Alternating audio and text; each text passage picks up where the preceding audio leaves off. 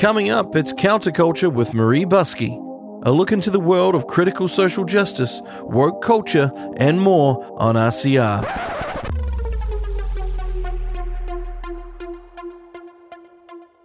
Reality Check Radio. You've heard the words open, fair, both sides of the story. It's easy to say them, but practicing them often seems like a bridge too far. New Zealand, it's time for a reality check. Reality check. RCR, Reality Check Radio. Rational discussion, common sense, and open debate for real. With me, Paul Brennan. You know, you just can't make this stuff up. You couldn't write the script. Veteran broadcaster Peter Williams. Where is the evidence they actually make a difference? It turns out that was a very fair question to ask. Taking on the mainstream, Chantelle Baker. Mainstream media, as usual, in their little perch. The man who cares so much and whose background is for real, Rodney Hide. The doctors don't believe them. They can't get ACC. They can't work. They're told it's all in their head. Along with a raft of contributors to inform, entertain, and bring the truth back to New Zealand media. It's time for a reality check, all right. RCR, Reality Check Radio at www.realitycheck.radio. We've arrived. This is Counterculture with Maree Buscke. Wednesdays at 10 a.m. on Reality Check Radio. Welcome to Counterculture on Reality Check Radio. I'm your host, Maree Buscke, and this is the show where we'll examine issues and stories in the wider woke world that have been impacted by critical social justice. On today's show, writer, presenter, social commentator, and landlady of the Katie's Arms, Katie Hopkins joins me from the UK. We'll talk live, laugh, love, speakeasies, and the craziness that's in Britain today. In the second hour, Ian Cummings joins me for a chat about Christianity's place in an increasingly secular world, this unconventional journey to Christianity and the role of faith versus the state. Marty Gibson will be back and will join me for Media Matters, where we put a spotlight on the stories of the week that have caught our eye. And then we'll round all things off with the woke word of the week. This is where I have a look at the vocabulary, the manipulation of language by those in critical social justice, and give you the actual definitions to words and phrases tossed around in everyday vernacular. You're listening to Counterculture on RCR. Reality Check Radio. Two events happened this weekend that for most would seem unrelated, but for me are intrinsically entwined. The first is the passing of Sir Barry Humphries over the weekend. Barry, in my opinion, was Australia's greatest comedy genius. Whether as himself, on stage, in prose, or as one of the iconic characters, Humphries was able to articulate the thoughts of a nation, parody its faults, and allow us all just to laugh out loud. Nothing was off limits. Dame Edna would gate crash live TV, sit on the laps of celebrities. She wasn't even deterred by the monarchy. Who can forget her quipping to Camilla, Oh, they found me a better seat. Oh, I'm sorry. In the 2013 Royal Variety performance after inserting herself into the royal box. Then there's the cultural attache Les Patterson, the boorish culmination of the ruling political classes and bureaucrats of the time, who managed to offend everyone in his wake, and in doing so, created comedy gold. But with all the adulation and honours, none of these saved Humphries when the mob came for him after comments in 2019 saw him cancelled by the Melbourne International Comedy Festival, the very festival he created with fellow comedian Peter Cook, and the event's main prize was sanitised of his name, something that haunted him until his dying day yet another victim of that oxymoron that is woke comedy. Only a scant acknowledgement was made of his passing on their social media, and no meaningful tribute was made on the closing day of the festival. Miriam Margolyes summed up her disgust best. A lifelong friend of Humphries, she said he was a skerbick and he could often be quite nasty, but he was a genius, and you have to accept that. My hero was Charles Dickens, who was a total bastard to his wife. Doesn't mean he wasn't the, one of the greatest writers who ever lived. Then yesterday, I woke to the breaking news of American broadcaster and writer Tucker Carlson being dumped by Fox. This may not seem significant for most Kiwis, but it should. Fox is an openly partisan network, right leaning, a lone wolf in the legacy media landscape, and Tucker was their highest rating host. His weeknight shows covered topics deemed verboten by other networks, such as questioning COVID measures, including the vaccine, what really happened on January 6th at the Capitol, and the ideologies hidden in the American school system, just to name a few. He went where no other journalist dared to go, asked the questions that everyday Americans asked over coffee and a beer, but never saw asked, except by him. In a twice a week show, he would have conversations with those who were shaping our culture from the outside in. Often his guests' only appearance on another legacy channel would be in derision. Tucker took the time to hear their stories. Now he's gone. Or is he? I'll be watching this with great interest with where to for next for Tucker. I see job offers have already started rolling in, and with the emergence of strong parallel media platforms such as Blaze, The Daily Wire, Rumble, or you could even go full Rogan on Spotify, time will only tell. What I do know is legacy media, like legacy comedy, have just lost one of the most influential figures. And unlike Sir Barry Humphries, there's a lot of life left and a hell of a lot more to say in Tucker Carlson. I'd be watching the space. To Barry Jones and to, of course, Sir Les oh, Patterson. Those Watsons, weren't they terrific? In the mellow tone. Very good indeed. I've got a big subsidy for that Lee Sheila. I'll slip it to her later. Viewers, I'm not a show pony. I'm not a show pony. I'm a stayer. I'm a survivor. You're a survivor, and old Baz is a survivor. And I would like to prevail upon this channel to give me a couple of minutes because I've written a little poem for you. I'm not just talk, I'm putting, I, I can have the creative ability myself. And I've written this poem, and I'd like, if I may, to read it. Have I your permission, Mr. Producer? No worries. Could we have a bit of mood music in the background, son, eh? No worries? No worries. No worries. Ode to Parky by Sir Les Patterson. Cop this. There's a bloke who's keenly watched and widely read, who always hits the nail on the head. In the UK, he started his career. Now he's hit the jackpot over here. If he gets nervous, well, it's never showed. His face is like a mile of rugged road. His crow's feet are the dried up beds of smiles. And his best friends are aware that he's got piles. piles, piles of charm. Pizzazz, pizzazz, and British spunk and phlegm. Of TV interviewers, he's the gem. He can interview a Zulu or a Iraqi and make it interesting. His name is Parky. This bloke can conjure laughter and applause in the wake of rat bags, puffs, and crashing bores. And if he's pushed for spicy dialogue, he'll ask you if you've ever nudged the grog. The TV critics, the TV critics here are chippy guys. They'll try to chop old Parky down to size. A few might say, go back where you come from. We won't be taught charisma by a pom. But he knows the average Aussie journalist. He's following orders, jealous or half pissed.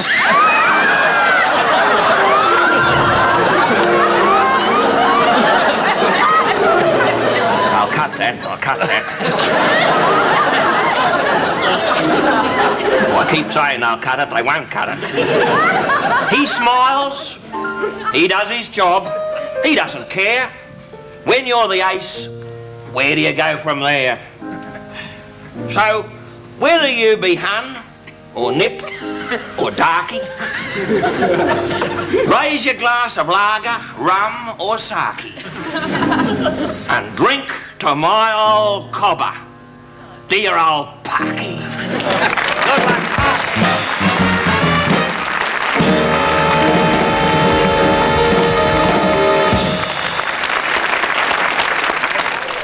You're listening to Counterculture on RCR. Reality Check Radio. You're with Reality Check Radio. My first guest this morning is writer, broadcaster, social and political commentator, and landlady of the Katie's Arms, Katie Hopkins. Welcome to Counterculture. Good morning. Good morning, and thank you so much uh, for having me on, and uh, also for mentioning our online pub, the Katie's Arms, that I am the landlady of. I know. I love the Katie's Arms. It's sort of my little bit of Oh, oh, it's so lovely because but when you do it, by the time I get to watch it the next morning, it's like a little guilty pleasure. It's like, oh, what have they been up to in the Katie's Arms? so funny. People is- talk of it that way. So, so just to explain for people who aren't part of Katie's Arms, when uh, we were all locked down to death, you know, I started the pub where everyone could come together, and it's called the Katie's Arms. It's on Instagram Live, and people dive on. And really, essentially, as you will know, it's mostly just laughing really at me. Me laughing at me, or other people laughing at me. And we all sit down like we would in a pub, and we all have a drink together, and we all forget anything about pretending or anything about pretending to be perfect or pretending to have done things the right way and we just have a giggle. And and you're right and what so many people are saying is um you know they, they it's their guilty pleasure because it's a moment of just having a laugh like we used to. Your Katie's Arms was one of those wonderful places that just allowed you to say those naughty things that you didn't think you could say out loud, but you could say there. yeah it's it's been joyous um and what i love most about it is when i start off and then everyone comes in and says hi you know and then it's hi from here hi from california hi from uh, south america and it's so lovely to see our network. You know i imagine it with lights over a world map. We are literally everywhere and it's a glorious thing It is a glorious thing. You'll laugh. I thought today I'll do my due diligence because, of course, I'm appreciating your work from the stuff you've done across lockdown, the Katie's Arms. I love just your. I've got something to tell the world, so I'm going to go tell them now for five minutes. and it just makes me smile. But I thought, oh, I better do, but do your due diligence, Maree. I looked at your Wikipedia for the first time today. oh my lord never look at the wikipedia Oh my gosh. It is the funny. i did not admit- realize i was such a monster did you Well, you never knew i was such a I literally had to write here. You must have a shit kicker of a lawyer that's on retainer for starters. they they obviously don't allow you to edit this because it's lots, No. lots of fun. Crikey! My favourite part though was getting deported from Australia. I thought we So were supposed to be importing people there. What what were they doing deporting you? There's some funny things like so you know wikipedia so when people like say katie hopkins and, you know maybe have no idea you know who i am i'm not that i'm anyone but just don't know my name so the first thing people do will be go to wiki. Hmm. And of course if you go to wikipedia and you read my entry you're like holy dooly i'm taking on literally satan. This woman is the walking epitome of evil. My wikipedia entry is about 850 pages long. That's the other thing. It's like an encyclopedia. Like who's I got know. I who look, are these people?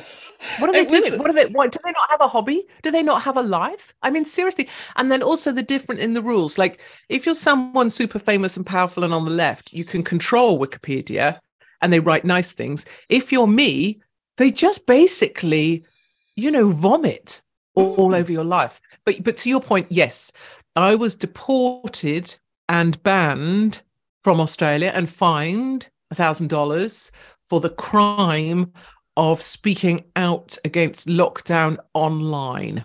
So I was deported for speech. You horrid thing. but I hate to say it, we probably would have done the same thing to you here. Oh, dare I Would say have, it? you would have yeah. for sure. Yeah. Yeah. New Zealand was dark. Oh, we were very dark. We were very, very dark. When I reflect now, it's funny the COVID years. I don't know whether you have this in the UK. What I certainly have is, you know, when you reminisce back and you think, oh, we did this, I did this a couple of years ago, because I've totally blanked out COVID and all the lockdowns. It's like childbirth. It didn't exist. It didn't happen. I, it's a mental black hole because it was so horrid. It's, It's so true. And no one ever tells you that. No one ever tells you. That's the thing about childbirth is no one is honest with you. I mean, that's what really That's what really bugged me. You're surrounded by all these like midwife types, or these. You're supposed to go to these ridiculous classes where people go, "Ooh, ooh, ooh." You're supposed to breathe a bit, and the reality of it is that you know someone takes a sledgehammer to your you know pelvic region. We don't need to go there, but it's quite different to what you get prepared for. You are not prepared for what's about to come at you, right? Oh no, lie. no, absolutely not. Absolutely not. And see, I'm in the menopause now, and they lie about that too, just like childbirth. I tell you what. And then you think to yourself, I should write a book about this, but there's a million books about them and they're all lying, so I don't, I don't bother. No, I did have a little chuckle about the fact that you did um, get thrown out of, you know, the West Island. So, uh, so that was. Well, I was I was in Nashville, so I was doing stand up in Nashville when we got the news, or I got the news that Jacinda Ardern had just stepped down, and I did this little video. We must find it actually, and I it was basically speeded up me running around the hotel corridors in Nashville celebrating that uh, Jacinda Ardern was going, and everyone was like, "That's how we all feel. That is exactly how we feel." Yeah, it was so fun. Oh, It was it was crazy. I was actually um, on a cruise, would you believe, on a cruise ship, and it was the first holiday that um, we'd had since COVID had started. So it was just very exciting. And we were sitting uh, having a bit of lunch with American friends, and we could hear this hooping and hollering out in the corridor. And this was uh, going up to the Pacific Islands, so there was a good number of Kiwis on board.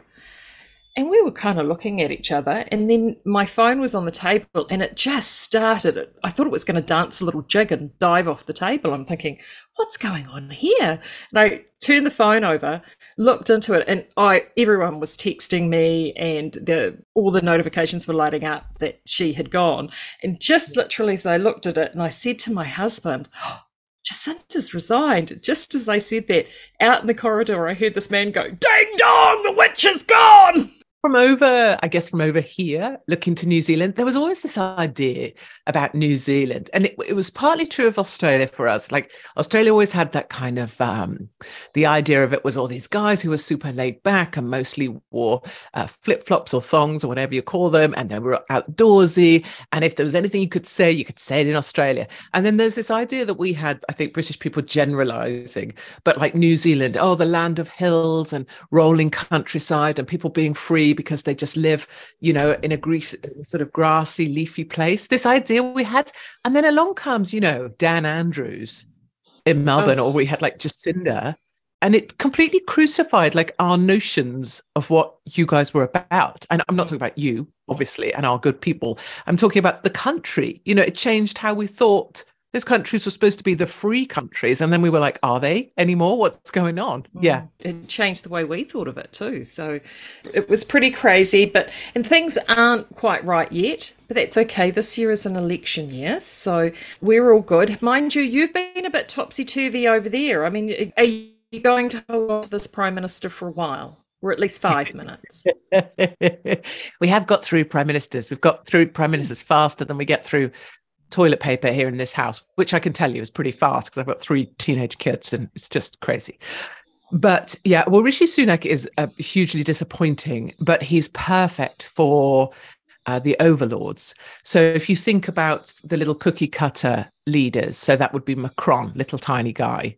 Um, then you think about Rishi Sunak, little tiny guy, four foot six, I think. And then you think about Trudeau, absolutely one of their puppets. And the list goes on and on, Zelensky and all the rest. He is exactly that. Rishi Sunak is the perfect um, little puppet. He's very quiet. He causes no headlines. He has no opinions on anything. He just turns up and smiles a lot in very short trousers. He's in the, in that sense as inoffensive as it's possible to be, and that seems to be exactly what the global leaders want. You know, the global masters don't want this kind of very bombastic Boris all about Britain and here's a union flag. They want vanilla. They want blend into background. They want someone you don't even know. You know, invisible Sunak. I mean, are people missing Boris now that they've got, you know, Mr. Vanilla Sunak? I think there's some sense of missing Boris. Certainly in the conservative heartlands, it would be that they want Boris back. But I think an increasing number, and some of that's probably swayed by my own perception or that I choose to believe this, but so many people are so disillusioned with the political class after lockdown and after what's been done to us all, that I think most, many, many people are, would never vote again. It wouldn't surprise me mm. if the numbers of people, until we're given decent options politically, I don't see that people in the UK right now have anybody to vote for. And I would say at least 60, 50, 60 million people in the UK don't have a political voice under the system we have, which is first past the post. Yeah, we see we've got mixed member proportionals, so we do have at least an opportunity to mix things up at the moment. Yes. But the current bunch, and I mean all of them, we've got currently five parties in Parliament. Um, yeah, I wouldn't give you five minutes for any of them. So no. we're certainly finding that here. So then you've got that sort of mood of a nation. Coronation hmm. coming up. Will that spark people up, make Britons feel a little bit cheery? Get on the Union Jacks, dust off the the button shirts and you know? Yeah I, I think so for, for i mean there's obviously the noisy angry ones who monopolize the lefty press which are like we don't agree with the monarchy he's not my king there'll be protest ruddy ruddy rah. But on the day itself you know britain loves a bit of pomp. Uh, we do pomp and pageantry brilliantly. And um, so sorry that we don't have our queen anymore but it, in fairness the queen's funeral was probably one of those days where decent ordinary brits um, with no links to anything to do with the monarchy, really, other than they were brought up like I was. At three o'clock on Christmas Day, you sit down and you listen to the Queen's speech, and no one talks and no one moves, even though mum and dad snore through it. That, that day of the Queen's funeral was epic in terms of Britishness. And the reason people loved it so much, and the thing no one was allowed to articulate, was because our new arrivals and recent arrivals and people from other cultures didn't turn up for the funeral because it wasn't part of their culture, it meant that for one brief moment in time, London looked as it used to back in the, I don't know, 70s, 80s. It looked, it was a glimpse back in time as the Queen was brought through the streets. London was, was how it used to be. Yeah. It was nostalgic in in spades. And the other thing about that nostalgia is it isn't just mm, a feeling or a sentiment, it's real in the sense that everybody was there to help everybody. There was a gentleman who was struggling a bit because he'd been walking a long time. A crowd rushed in to help him. You know, someone was unwell, a crowd rushed in to help. Everyone picked up after themselves, everyone left things clean and tidy. It was old it was old fashioned in the sense of a time when we all used to be a little bit nicer you know what mm. I mean? Um, and that's what that was about. So I'm hoping we'll see some of that on uh, the King's coronation as well. That would be fantastic. And for him too, it's, I mean, he's waited a long time. Oh my goodness, has he ever? Yeah, he has waited a long time. But that one of the things that I think is wonderful about the coronation is even, I mean, look, I'm not, am I particularly enamored with Prince Charles? Not especially, but he hasn't really had an opportunity to shine. And it's, as you said, it's that pageantry and it's a chance to actually celebrate your Britishness. And for us in the nether regions, it's a chance for us to celebrate being part of this greater Commonwealth, you know, which is part of our culture as well yes. and, and our legacy and our story. And there's actually nothing wrong with that. Yes, exactly. So true. You know what's so true? And it's something that we need to be, all of I'm talking about myself, we needed to be reminded of on a daily basis is it's so easy to find the negative. It is the mm. easiest thing in the world. It's like stepping out your front door to find a negative. I can find a negative in myself, in an instant. I can find a negative in my day, or I can find a negative about a story, or, or well, King Charles. Well, I'm not that bothered by the monarchy, and well, you know, he might be a WEF a WEF guy. He talks about the climate a lot. I'm not into that. But the thing is, it's so much better to try and find the positive. Like many people will have a glorious day waving their Union flags. Our military do nothing that, that there's nothing they do better than dust off some thick woolen uniform when it's 95 degrees in the sunshine and parade about. And they get to be proud of being in the British forces that day. Great. You know, let's find the darned positives because we need to find them and we have yeah. to make endeavors, the same endeavors we use to call out the bad stuff. We have to make endeavors to find the good stuff. And that, that's really my commitment. And that's really what I'm about, I guess, these days is you know, helping to sort of rally and lift up our side after a time of real darkness. So, how do you think Haz is going to get on? I mean, where it's going to be a bit like seating that really naughty uncle at a wedding, isn't it? I mean, where do they put yeah. him? Yeah, It's a nightmare. Mm. Like it's a nightmare. The the seating plan must be a nightmare. Who they're not inviting is a nightmare. Like um, Andrew, disgraced Andrew, his wife Fergie, who's like everyone thinks is a good egg, and she's quite fun. She's not even invited because they were divorced once. Even though she was mates, she's still mates with him. I think Biden's not coming. Jill Biden is coming. It's a very complicated. They've got Harry coming, haven't they? But not Meghan, and Harry doesn't speak to William and blah blah blah. I mean, there's just it is the it's the wedding from hell. The It is, wedding it's- from I know. could- couldn't you just imagine them in Clarence house sitting there trying to figure that out? It would be, oh. But yeah, I think more, more of us will be looking at, you know, Camilla, like from being, I mean, I say this as someone that was described as the most hated woman in Britain, was my uh, title for a while there. Camilla had that title too, you know, for the longest time. And she's really, she's really grown on people like my mother, who, who genuinely likes the royals and loves it all and has been to the palace once for a women's institute, Kate something.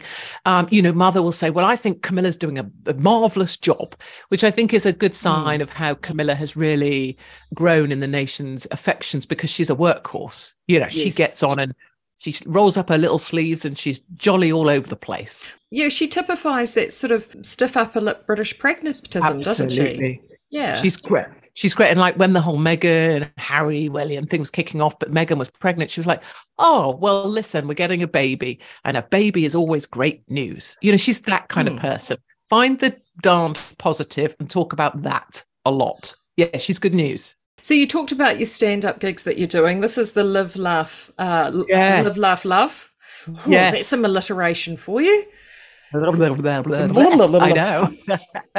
well, with someone like me, it's really important to call it something that says, um, I'm not a Nazi. Uh, because the idea of everybody that's trying to stop me all the time, despite this just being a funny thing, is is that I'm going to be in some way a Nazi. So even if I was calling it right, like um, right on humor or this is really right funny, people would be like, ah, right, far right, Nazi. She's going to, yeah. It- so literally, you have to call it something as innocuous as you can, which is what I did. But I will just mention for your lovely listeners, because I suspect it's happening where you are. I know it's happening in America and elsewhere. Apart from the um, public stand up events in theatres, the ones that haven't cancelled, there is in the UK right now an underground speakeasy network going on. And all the people that kept meeting during lockdown secretly in cafes above shops, uh, underneath restaurants, they've kept meeting. And so once or twice a week now, I'm out at these underground speakeasies, just as in the days of prohibition, but it's no longer alcohol, it's speech. And the glorious thing is, I go along and it's a mixture of, of free talk and it's a mixture of stand up and it's funny and it's great. And, and, and that is what gives me enormous hope is that this resistance, not in a military sense, is really, really out there. Like this network is big. And and to give you an example, if anybody else works in the ticket business or you know selling tickets, so we just did a, a underground speakeasy in Bournemouth, 300 people. We didn't even no one knew about it. It was never talked of. No one advertised it. There was 300 people in the room. And that's what this network is. It is powerful, it's super connected, and it's not public. And that's going on right now in the UK. It's very, this is an exciting time to be alive, for sure. Yeah. Well, no, you're right. There is these secret networks, and we're seeing it since uh, this radio station has started. You know, people are coming yes. out and reaching out, and they're saying, finally, you know, we, we we're hearing our own voices reflected back. Yes. And we had this dreadful apartheid vaccine passport system that was just truly hideous. But it was interesting. It was what that did create is that you got very, very good at creating your own networks and creating your own fun. We, again, all of these people are still meeting. And we had a very large cyclone here in February. I don't know whether you're aware, but it was it was pretty pretty epic. And the town I live in was one of the ones most greatly affected. And as a city, an entire city, 75,000 people, we were out of power for a week min- minimum. Oh, golly. Yeah. And quite amazing how a lot of people aren't resilient to last that length of time without Yes. power. And we had our network of people like minded people, a lot of which are our neighbours and live up and down our street. And we were those ones that were, you know, nudge, nudge, wink, wink um, during lockdown time. And yeah. And it was incredible because this disaster happened and we were already created this resilience around mm-hmm. that time during COVID. And when it happened, we all got together. Some of them a bit preppy. They had generators. We were, you know, we were sharing out extension leads to everybody. We were making yes. sure everyone was taken care of. And it was just, right, let's just get on with it. And we had that network of people there because we didn't cut ourselves off from our neighbours when we were told to. We actually had those quiet, secret little chats over the back fence, even though Jacinda told us we couldn't. You know, I just love it. That and that is so that is so important. And what is so important is that other people realize we're here and other people realize as your audience are realize you're there. And that's why, you know, to your listeners, if you have a thought or even a suspicion that someone in your neighborhood is one of us, it's a great idea to just, even if you just drop it through that little letterbox with, you know, what you, your show and how people can listen to you, it's a great way of just making sure if you bring one person, we're not trying to convert anyone. I'm not talking about that. I'm talking about allowing someone else to realize they're not on their own. And that's why what you're doing is so important. And these networks that we built during lockdown, when we realized actually no one's going to come help us. In fact, we may have to survive outside of the standard networks of government because we don't necessarily trust the government anymore. It, that's my personal view. And those are so strong. And what you're talking about is this resilience that we now have in depth in our networks. And because we actively choose to belong to those networks, as in they matter to us, they're tremendously powerful. And when I see these underground speakeasies come together, the people walk into that room, you can literally see, mm. like almost colors, the the their shoulders drop, their little, they almost like their little heads lift up, and they know they're with their family and they know that this is their space where they look like they're with their family and and they can just they turn up and they feel like they're at home. And in every town uh, i've been in a, above an underwear shop talking to 100 people and i'm always asked the same question is it is it just us? Is there just us? And it's such a pleasure and a privilege to say no no no. You're in every town. You're in every city. And guess what? You know you're in america you're in New Zealand, you're in Australia. You know, our family right now is is epic in size. Uh, this is a this is you're doing something really important. I know that for certain. This is Counterculture with Maree. I'm with Katie Hopkins. Live, Laugh, Love is the tour that you're doing. But some of these main venues have actually been cancelling you. Surely, now that you are, as you said, with this underground network, are these venues cutting off their noses to spite their faces? I mean, I think, didn't I hear that you had an inflation number that just got released? Was it today? It's like 10.2% or something. Surely they'd be wanting to get any scrap of yeah. business through the door. Yeah, it's it's wild. So so inflation 10.2, uh, food inflation 19.4, and really probably feels like 30% inflation because of other things, fuel underground speakeasies will always hold firm because those venues are the venues that just refuse to do what they were told. But when I now moved to public, and bear in mind, for five years, I was not allowed to speak in the UK, as my Wikipedia page uh, gives uh, a testament to. I was basically seen as, you know, walking evil. So five years later, I start these shows, and theatres want them because I can sell out. But they get got at, as you know, we know, by the uh, very uh, mouthy minority who have things like we represent the trans community, we represent the whatever community, and I, of course, I have nothing against anyone, um, but they cancel. So an example would be Stafford, a glorious theatre in Stafford, 500 seats, sold out in 24 hours. Um, you know, 25 pounds a ticket, so like thirty dollars a ticket, not not cheap, uh, and they just cancelled.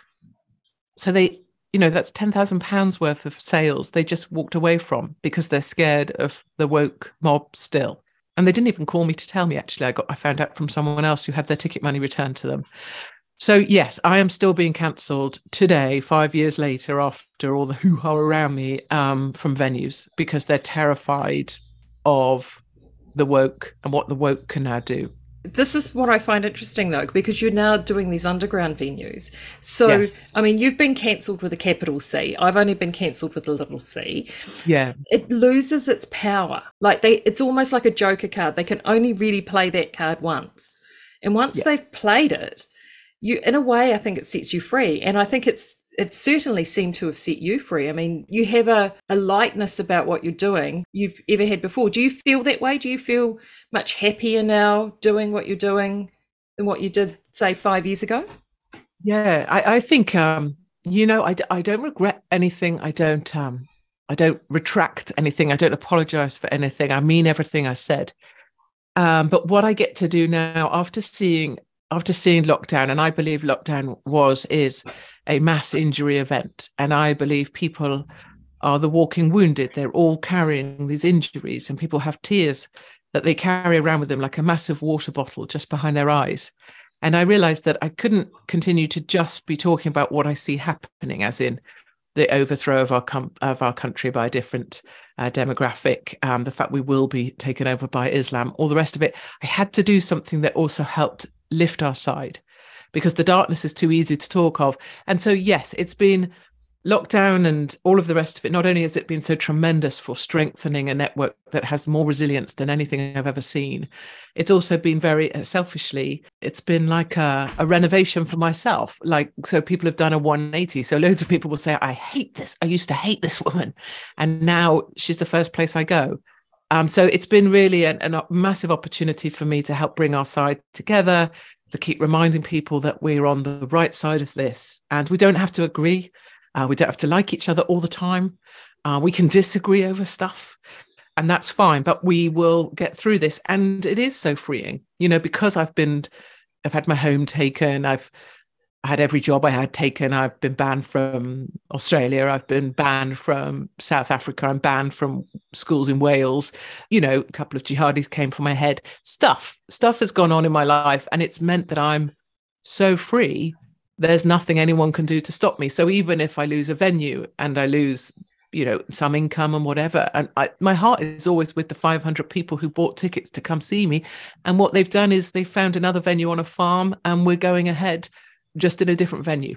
Mm. And that's what I'm. That's the resilience of our side. They're saying, they're saying, no, we're not going to let you be cancelled. We're going to find a space and uh, and I'm just really proud of everybody f- and you know being part of this. As I see it, I'm the least in person, least important person on there, even though I'm on the stage. It's the audience that's the that's the beating heart of what I think you're trying to do, what I'm trying to do. It's the people in our network that's the real that are really making this happen. Do you think we've lost the ability to laugh at ourselves? Yeah. You know, and that's what worries me with the kids. Like, like if I have one message with my three kids, it's I, I said it to my son when he left. Have a great day. Find the fun. Find the fun. Find the funny. You know, if my kids were to get into trouble to do because they were doing something funny, I'd be the proudest thing. My biggest fear is that gift of just laughing or doing something a mm. bit naughty because it made you giggle or showing yourself up a bit because it made someone else have a laugh. You know, the days of being a slightly the clown so that someone else would go, that's a funny thing without it being videoed and then played back out of context or whatever. You know, that.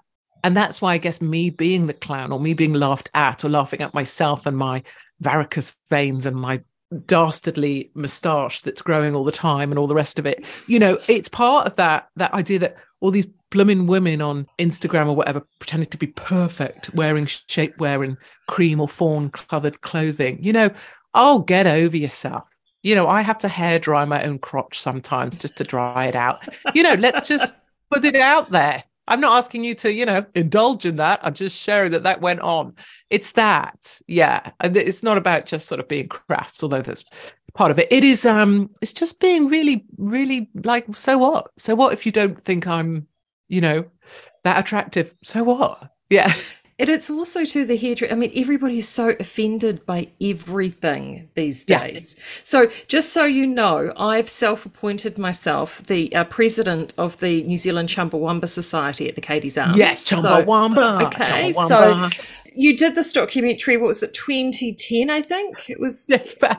It Yeah, was my fat story I've been labelled many things from the, the, my fan club, and one of the things they get angry at me for is the fact that I'm quite unashamed about the fact that I'm fat, but I don't allow there to be any excuses for it. So they say, "Oh, you, you you're not helping um, other people mm. of size, and, and and you're fat shaming them." No, I'm not. I look, I'm the size that I am. I'm quite comfortable in the size that I am. I know if I stop shoving stuff in the cake hole and stop drinking too much Chardonnay and actually got moving a wee bit more, a few more dog walks with the bulldog, I would probably lose a few more pounds. But I choose not to. Yes. But exactly. That, that, that, but sometimes that changes. I have you have measurements. For me, it's that aeroplane seat. If I oh. can't get my lard ass in that seat and that seatbelt over, oh girly girl, it's time to, you know, you need to to put some changes into place. And one does that, and you feel better for it, and you say to yourself, oh, I should have done this all along. I'm responsible for that. No one else yeah. is responsible. And it's that, like self responsibility's gone out the window, isn't it? Yes, I think that's it. And just to sort of preface for people, so I am. Um, I do, do you guys do kilograms or do you do pounds? We're metric. We're kilos. Kilos. So yes, I did. So what was I? I was like um I was about nine stone. So either way, I put on half my body weight, like four stone on in um I guess how how long did I take? Three months on, three months off. So I went from being skinny Winnie to morbidly obese and then back again, three months on, three months off. And the idea was this idea of making people accountable for how we live. And people say to me, Oh, well, I'm fat, Katie, so you wouldn't like me. Or I'm fat, so she'll probably hate me. And I'm like, that is not the message at all that I was trying to send. It's like you be you be what you want to be. Like, and I say this to anybody in any walk of life, you know, if you want to be trans, brilliant. Just don't ask me to believe the same thing that you believe, but I want you to live your best life and be the best you can be. Mm. And I say the same with Chumbawambas. You want to be a Chumbawamba, be one. That's perfect. Just don't ask me to pay for it or I don't expect me to give you excuses because I won't. People are coming at you. It's kind of crazy because they're saying, well, you're, you know, you're letting us down. Well, I'm not sure that you would have ever appointed yourself as a spokesperson for the fat community, right? You were only no. ever just doing you. I yeah. mean, there's a, uh, a fat influencer. I mean, as if there is such a thing. But anywho, a fat influencer in Canada at the moment that is um, all up in arms because she is petitioning airlines to oh, I know allow have, yeah who to allow airlines to make sure that you get an extra seat. And i'm just like no. No. Yeah that's a no. That's a no. Uh, and you know that would be that would be it doesn't have to be fat does it? It would be like you know if you were really really smelly. Let's just say you were averse to showering and you you know you just like to be really smelly. It's the equivalent of saying well everyone else has to wear a gas mask because I'm smelly. No, no, it sits with you. Yeah. you. And if you and if you're a big girl and you need two seats, no drama. You buy your seats. No drama. I mean, it, it annoys me. I always, I and I, I absolutely believe this. I'm, I'm economist by background, but I believe we should have a weigh in at check in, and you stand on there with all your stuff, your case, your whatever, and you pay for your total mass, what you, your luggage, everything, and then everyone pays it's the same for everyone. And I, I mean, I can see people saying, yeah, but I'm a rugby player, so blah, blah, blah. But I have to pay for my piddly little suitcase when I check it. What is it, 15 kilos I have to pay for? So it kind of annoys me that I have to pay for my suitcase when a Chumbawamba carrying their own arse on doesn't have to pay for their arse. But you know, that's this is the world. The world isn't fair, as I tell my children. no, no, the world is most certainly not fair. Actually, I had to went on one of those little float planes once, and uh, yeah, and they do they weigh you on those oh, planes. It was the last time I was on a set of scales, and he said, "Oh, you know how?" Because he asked me how much do I weigh, and I said, "I I don't get on scales." No, no, no, because I, I have I have this perfect vision in my head of what I think I am. I have created this this wonderful illusion. I don't need reality to come crashing on that no. on this. So no. no. no. and also scales scales aren't the way. You know, no. I think many many women uh, use, and people can say, "Well, Katie, it's all very well for you. You're skinny Jimmy," but but I think scales, and I speak to women about this, you know, and and guys too. But scales can set people's day. So, like some, I know women who sleep with the scales next to their bed so that before they put their foot on the carpet, they step on the scale so that they get the number they want so that they feel better about themselves. And I think, oh, that's horrible, right? Before you even start your day, you, you're dictated by this number. No, I don't want that for anybody. Or then some people have to have a wee first. Some people don't do it until they've cleaned their teeth because they think that will make them lighter. I mean, that's not that's not good. No one should have their day dictated to by how they think they're going to be seen. That's silly. Where do you think you get your tenacity from? hmm. Um, I can't kind of stop it.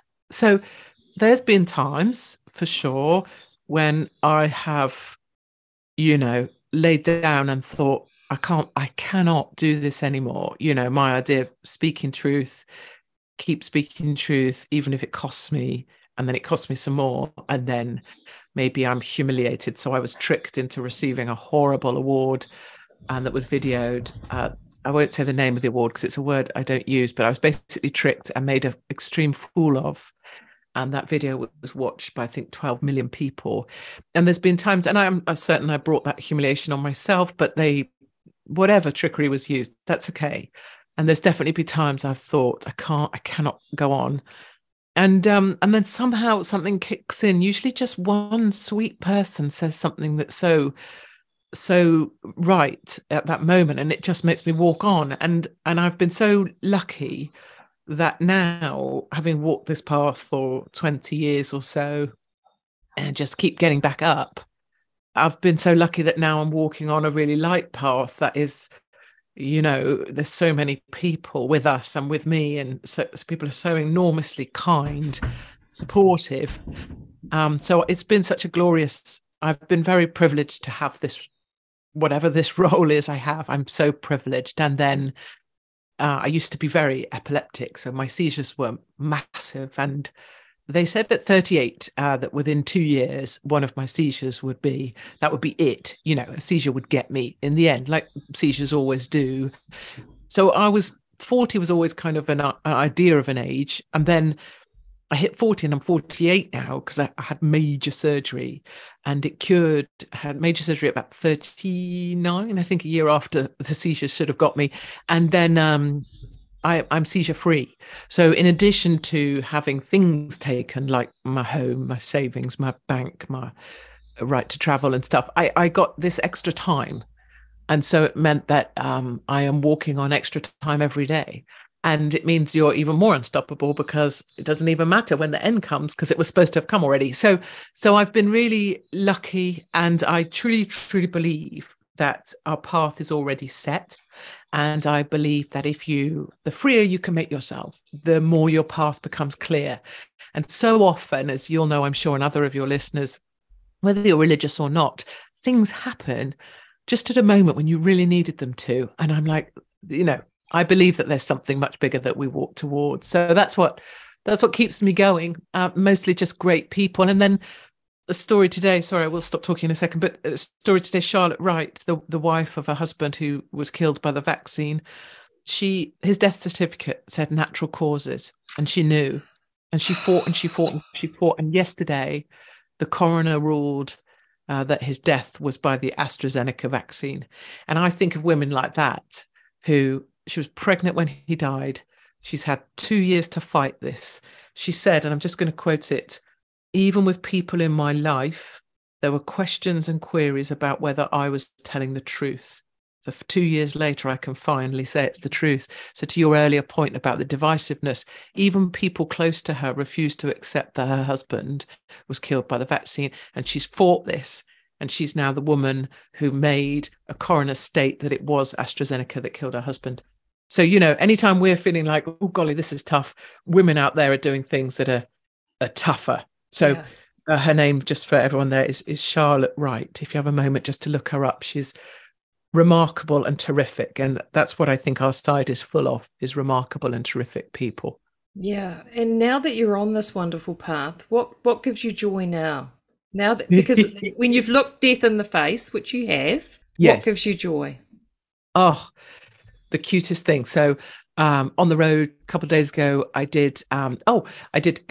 never do a run without telling someone you did a run. No, but there's a point to the story. Um, I did the Manchester Marathon, but I did it in. Um, I did it in a top that Lovely Mark, who's my husband. People know Lovely Mark, and um, he did me a top that, that was in the colours of the main sponsor, which is the British Heart Foundation. And the British Heart Foundation has refused to acknowledge the situation with people's hearts after the vaccine state injectable. Mm. So I ran in British Heart Foundation colours, but my top said died suddenly in big letters. And I ran 26.2 miles in that top uh, and stopped uh, for press pictures at the British Heart Foundation stand. And the point of the story is not only were the, the crowd glorious, but as I came from the train station, going down the escalator, this lovely young guy, and this sort of young guys, someone might have thought, oh, teenagers, hoodies. Oh. And he looked at the little lady tr- who was a bit, bit wary of getting on the escalator and he said, let me take your bag for you. Oh, so it's that. Yeah. It's that. Yeah. It's literally that moment. I'm like, that's that's it. That's a message. That's there's good. There's so much good. And I went up to him afterwards. I went, You just did that was so lovely what you just did. It'll set me off any day of the week, that sort of thing. Just humans being glorious. And on that day of that run, 28,000 people running, usually individually, separately. And yet you looked at them all and someone went down, someone went over to help them up. Someone looked like they needed a drink, someone would pass them a water. All mm. anyone wanted of that 28,000, joined by you know, different religion, different views, vaccinated or not, this, that, or not, whatever. All anyone wanted was everyone to get over the line. And when, sometimes you need to view humanity from a different perspective to see how glorious it is. And um, and that's what that afforded me. So that's where I find joy is just trying to get different perspectives and a little where I'm able help other people see those different perspectives, just to have some hope. Yeah, that's that's joy. I think the fight back is on. I really do feel that people are finding their voices again. And the ULEZ zone. So, for our New Zealand listeners, can you explain to people what the ULEZ zone is? Because I've got a funny oh. feeling the Londoners are not going to let this stand. this is a glorious story. So, if you were to draw in front of you right now, I'm going to do it as I say it. Two circles. So, one smaller circle and then a bigger circle around it. Looks a little bit like a boob. So the nipple bit, that would be the inner London. And the Sadiq Khan, the London mayor, introduced an ultra low emission zone in that nipple bit. And you had to pay money if you go in the ultra low emission zone with the wrong kind of car. And the wrong kind of car is every single car that we own, apart from electric cars, of course, are perfect. What that little ridiculous London mayor, who I would hasten to add is actually nipple height, and that's a height you should never be if you're a guy, um, he's now gone to that second circle you drew, the wider circle. He's trying to make all of Greater London, like basically the bottom, you know, bottom right hand corner of of the whole of the country. He's trying to make that whole area an, an ultra low emission zone. He's trying to say, if you get in your car miles, miles from London, you have to pay him £12.50. And if you get into it at the end of your shift to go home, you have to pay him £12.50. So if you're a cleaner, you have to pay him £25 just to get inside your car and use it in a zone that he's just making up. He's putting up cameras all over the place. We know where this is headed. We know this is headed to a place where we no longer have the right to own a car. And the brilliant, brilliant British people, the fight back that you just spoke to, are going around and they are cutting the cameras, they are clipping the cameras, they've gone full on French. And it takes a lot for a British person to go French. They're putting bags over them. There's the ULEZ Blade Runners. And so what I did that went, um, it went a little bit crazy, but I did this video where I was pretending well, I wasn't pretending to be an old lady because I am one, but I was just basically had this woolly hat and I was like, it is disgusting. This is vandalism. These people are vandalizing the Khan's property. It's just cameras and it's 669 for the foam filling at Toolstation. And that's disgusting. And other people I hear do also supply that, but it's 669. And I am out. And this thing went crazy. And the guy came up to me when I was doing the marathon. He was like, You're the 669 lady. And I said, Sorry, pardon? And he was referring to the fact that I was heavily promoting this kind of concrete filler that you can fill the cameras with. And so, what a glorious thing that ordinary Brits are going and just chopping these things down and saying, you know what? No, nah, we're not going to. We've got people walking through ULEZ now holding number plates to trick the cameras. I mean, it's a great, there's, there's comedy in there, there's humor in there. There's no intent to damage anything important. There's just, we don't want to be filmed and we don't want to pay you our money. And it's not about emissions, it's about your pockets. So that's what's going on. Um, and overall, you know, it is my prediction within the five years, we will not have the right to own a car in the UK. And I think you can take that to the bank. They're coming for our cars every single day here. Uh, and it's quite serious. You know, you just you may have heard of the 15 minute cities. Yes, it's in Oxford. Is that right? Yes, you're you're super smart. Yeah, Oxford divided like a clock into six chunks, like a like if you do Trivial Pursuit, you know, there's little counters. Oh, the pies with, your pie. pie. Yeah. Yeah. So essentially, Oxford becomes a pie, and let's say you're the the blue bit of the pie, that little segment. You're only allowed to stay in your blue bit. You're not allowed to leave the blue bit you'd have to ask for a permit to leave the blue bit, and you're only allowed to use the permit 100 times a year at the moment. And if you want to cross over, you have to wait till it's not 7 to 7 p.m. And you can feel this idea that they just restrict you. So let's just say you're a mobile hairdresser, you're screwed because you can't get in your car and beaver to your different clients anymore because you're not well, allowed to. How, how would a tradesperson get on? I mean, you can't. I mean, if you were a tradie and you lived in one piece of the pie and you needed to see someone in another piece of the pie, what do you say to them? Oh, look, I have to walk backwards and forwards to my van because I can't park my van outside your house because I'm in the wrong zone. Exactly. Exactly. And Ridiculous. they're putting in bollards this huge bollock. People can't even believe this story is true. And of course, they call it the stories of conspiracy theorists. They say, "Oh, it's just bus gates. It's just it's just helping to reduce congestion." But you know what's coming, oh, and you know that that's what they flatten practice. the curve. Yeah, yeah, oh, uh, yeah, exactly. you know that's what they practiced in lockdown, which was mm. how do we stop people on the roads, and and they're coming for it. But it's okay because we're calling it out, and all you know, it's going to be all right. It is going to be. I am certain the light wins. I know that. And that isn't from fairy tales. That's not from the Bible. It's just the more things get dark, the lighter our side becomes. Well, the truth and, sets uh, you free, doesn't it. it? So yeah, yeah. This this is anytime you're feeling a bit like, oh God, this is the time to be alive. We were here for a reason. You know, if if there was ever a, ever years to live through, as hard as these are, as much as our food inflation is near twenty percent, these were the times. I'm certain of it.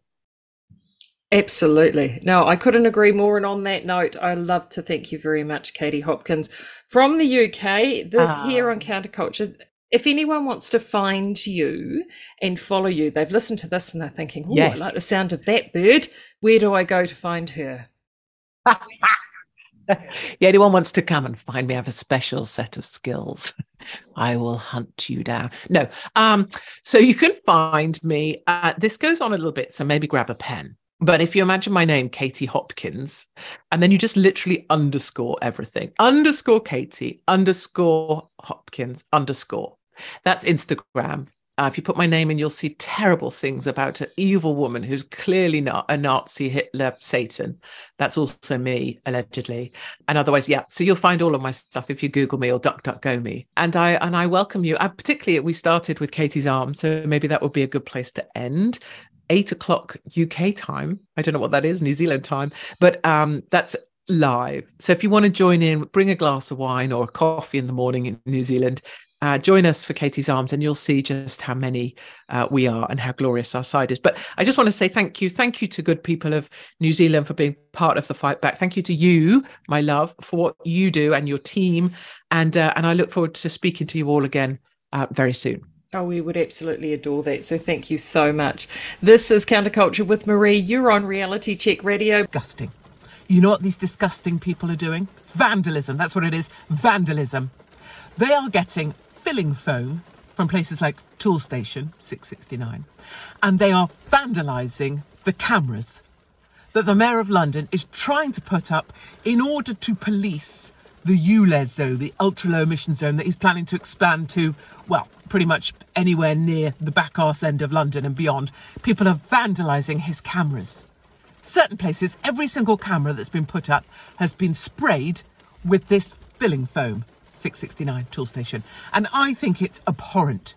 You know, just because, just because you think you've got the freedom to drive your car. probably a diesel or a petrol car. I mean, you probably think that's okay. Not like me because I drive a Tesla. just because you think you want to have the freedom to drive your car and you don't want to pay £25 a day to do your job as a cleaner or maybe work for the NHS, and just because maybe you disagree with the Muslim mayor of London, who's only four foot two and used to be a lawyer for Islamist terrorists, that does not give you the right to vandalise these cameras using filling foam from Toolstation at 669. It's despicable. You people need to be a lot more compliant. Go and hoist your NHS flag. Go and hoist your Ukraine flag. Make yourself smaller. Eat bugs. Do not drive your car. Be tiny. Do not fight for freedoms. Fight to be fight to be more compliant and smaller and more bitter. Be in the dark. Suck on a bug's ass. And stop spoiling these cameras by getting filling from places like Toolstation. Other retailers are available. 669. Terrible. You're listening to Counterculture on RCR. Reality Check Radio. Wasn't Katie great? I'd love to hear your thoughts. You can email me at inbox at realitycheck.radio or you can now text 4040, type RCR before your message. Time for some more great music. This song was written by Eric Bazilian of the Hooters. He said, for me, the song was more about what happens to you when you look at something that has completely changed your worldview, which could be meeting God, or it could be meeting an alien, it could even be a near death experience. It could be anything like that. Just how everything you know is wrong or everything you know is right, and you didn't know it.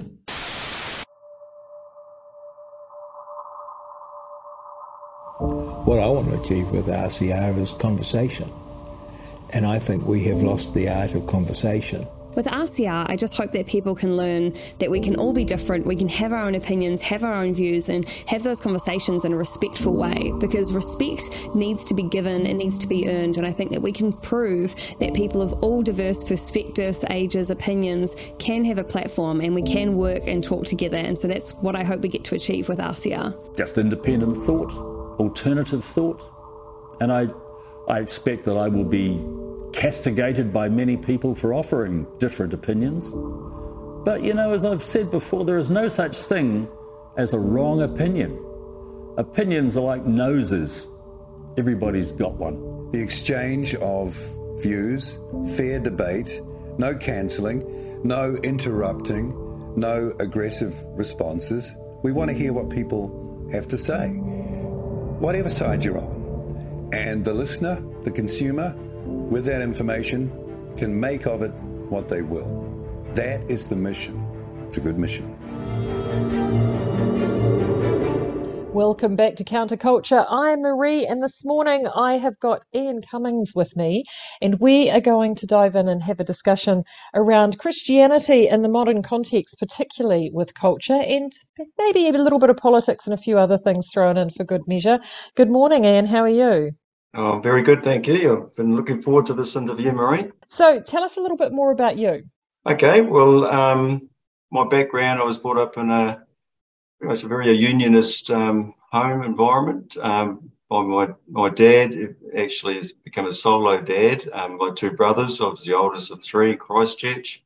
Militantly unionist. My dad um, came out on what was called the 10 quid boats in the 50s and to arrive here and get a, have a better life from Glasgow, Glasgow bad stutter. Um, all I knew was that um, nationals sucked and uh, rich people were terrible. It was workers versus the rest. And sad to say, I'm now married to a dairy farmer, farmer's daughter, by the way, but I, am dear to say, and sad to say, um, we didn't like farmers. We didn't like people with ski racks. Um, it was all envy, but mm. pretty, very militant household. And my dad's aspiration for his three boys that we'd get a trade. And I escaped school at 15 and entered into a trade as a fitter and turner. I didn't really enjoy that much, although I, I, wanted to get out of school. I hated school, uh, which is ironic because now I'm actually on the board of a school. In fact, I'm the chair and I'm a trustee member of trustee of a school, Christian school, Pukekohe. I finished my apprenticeship, and in those days, I think big days, um, I chased the money. I chased the bucks as a fitter. Went to Marsden Point, the expansion. Actually, I'm still in the oil industry. I manage a business which operates oil company assets at Wiri, Look, during that my time at Marsden Point, um, those were very bad, rough days. Muldoon, who all us Christchurch folk hated, and we used to, well, not me, but I know folk who wanted to throw pies at him. I think he might have been the first prime minister that put barricades around in Christchurch. But it, to me, it'd be a waste of a good Stevie's pie. But at Marsden Point, I was I, I, observed some very sad circumstances around the unions and just ridiculous. The sirens would go off, we'd all have to escape because of bomb threats. But oh, it's just so aggressive. And in the end, Muldoon banned strikes. So I got a taste of that. And I sort of, that maybe questioned things, you know, this didn't seem right. And I think that um, was the, um, or it was the, was it the Auckland dock workers? Wasn't that the final straw that broke the camel's back on those, banning those strikes from memory? It was, well, my dad was a wharfie, a watersider. Well, you go all the way back to 1950, is it 51? Yeah. Water, no, I'm not sure if that was. I, I believe the Boilermakers really broke the camel's back. Ah. Uh, the Boilermakers, um, Mangere Bridge, and the terrace. There was some steel mm. structures down there, and uh, now you won't really find a Boilermaker. They changed to fitter and welder. Um, no, but but during that that period, my this is my life changing moment. Uh, my brother, my young brother, very, very intelligent. Me, I'm just average, but he was super intelligent, 100% in everything type guy, and he was always reading a book, which we thought was pretty sad. But he was uh, attending Canterbury University, and he he'd gone religious. I, I got a I got a call to say that he's gone religious. I actually got on an aeroplane. I was living in Auckland, so I actually got on an aeroplane, went down to see my younger brother because we were pretty close went to his student flat, which was just shocking conditions. so, but went to his flat and look, he he told me about Jesus. And the last thing I wanted to know, or even last I didn't care anything for religion at all, because it brought up that way. But he told me about this Jesus. And it was very confrontational and, in, inside. I didn't make out or let on, but by golly, what he was saying shook me. Who was this Jesus? And the claims and whatnot. And I just couldn't get enough of um, asking questions of my brother about Jesus Christ. And I, was, I, picked up a Bible, opened it, and read the first page, and I had to shut it because I thought it was rubbish. Um, but I kept going back to my brother. So, what's this about? It, it just latched on to me. And the long story short, over a couple of three years where I basically said, okay, God, if you're there, I really want to know. If you're there, I want to know. And and I made a commitment. I with I think it was sincere time. I said, look, if you are real, then I'll give you my life. And you know, and so I was quite serious about that. Well, look, over a couple of three years, I just had serious doubts. I'd look outside and I'd see evolution. I wouldn't see creation. So no, it's just a nonsense. There can't be another dimension. But I was reading the claims of Christ. I was sharing with, um, I used to have apprentices. I was sharing with my apprentices. They're becoming Christians around me. So there's a whole lot of um, discussion around Christianity and, and, and, in particular Jesus, because I've got some problems with um, some of what represents Christianity. There was a verse in the Bible, it's in Hebrews, I think it's 11 6. He who comes to God must believe that he is, and that he is a rewarder of those who diligently seek him. I was hung up on that. I went and saw a pastor up at Waio Road. Um, his name was Ross, and I told him, look, I think I want to believe that God exists, but I can't. And he prayed for me. And I can tell you what, Maree, after that time, things just started uh, snapping and going. And, and then one night, I looked up at the sky in a dark sky, and a verse that I knew came to me, which said, This Jesus whom you crucified has become both Lord and Christ. And I looked at those stars and I spoke that out and I just knew, I just knew he was Lord. It was a revelation for me. And so I became a Christian, full bore. Um, with street preaching, I did the works. Everyone thought I'd gone crazy, the family. Even my brother thought I might have gone over the top. But the, I, at that point, I joined Y Youth with a Mission and a short, a short um, evangelistic type mission outfit. And they were going through a period where not only were, were you, you know, you get saved as an individual and you don't go to heaven, you'd be saved and whatnot, but actually uh, the kingdom of God was far greater than just saving souls. It actually included redeeming all of society, all areas, the arts, education, government, business, etc., etc. And I thought, wow, this is a, and this was this was the kingdom of God, not just saving souls, but the kingdom of God. And as far as um, sin had gone and, and the rot had gone, so too can the salvation of Christ bring it and bring life back to those those things. And I latched onto that so much so that I got fairly excited YWAM. And, and um, after I left YWAM, I said, "Look, I'm going to uni." I went to Auckland Uni to uh, find out, well, what is what makes things tick in um, in the humanistic world, humanism world. So I embarked on a, a degree in history, or pole studies, history, philosophy, etc. Yeah, got a degree. Then I got asked. I was running out of money, and I um, got a job with an oil company. And I, that was in 1990, a long time ago. And I'm still with the oil companies. But along the way, I've got I've become very interested in government. And when I say government, as a Christian, you've got individual government, you've got uh, family government, church government, and then civil government. Unfortunately, when we think of government, we think of the beehive and it's all encompassing. Well, actually, that's not the way God had structured it. If you look at Romans 13, good government, that's where good government is. Um, the state is a servant or a minister of God that is under God, God under God's transcendent law. Each of those governments, they have their own sphere, can't encroach on the others. Unfortunately, what we have is we have civil government, which is which has basically taken over family government, or it's been surrendered to central government, to um, the state, and the church has been subdued. Although I don't believe, as in Catholicism, where the church and state should be one, of course. Uh, there were huge mistakes many centuries ago around that space, but so predicated on the fact that what's important for any society and good government of a nation is individual government. And Christians should know that. And that's when I got excited with ACT, when Roger Douglas and Derek Quigley got together and formed Association Consumers and Taxpayers in about 93, 94. I was in the Young Nats at, the, at that time in Vincent Street. I remember saying to my colleagues, watching the fourth Labor government and saying to my colleagues, hey, aren't they doing what we say we should do? And it was just silence. And I knew I was in the wrong place. So along came Roger with ACT, and I got very excited. So I, I basically, in fact, I heard, went along and um, heard uh, Rodney Hide give a speech, and I thought, and my jaw dropped. I thought, wow, that guy can deliver a speech. Wow, it was so awesome. And, and just freedom, choice, personal responsibility. Summed mm. it up. And I thought, as a Christian, absolutely, I know where I'm, this is my home.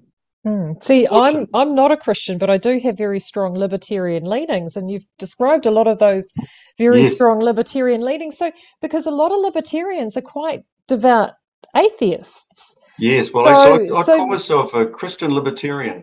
Now that might right. confuse folk, but I'll but a, in fact I have and many times, and um, there are some of us around. But yeah, I'm quite happy to call myself a Christian libertarian with a capital C though, mm. and a hmm. small L, and do no harm yeah, right at the top. And sure, there are atheists, there are Christians, non Christians who are libertarian.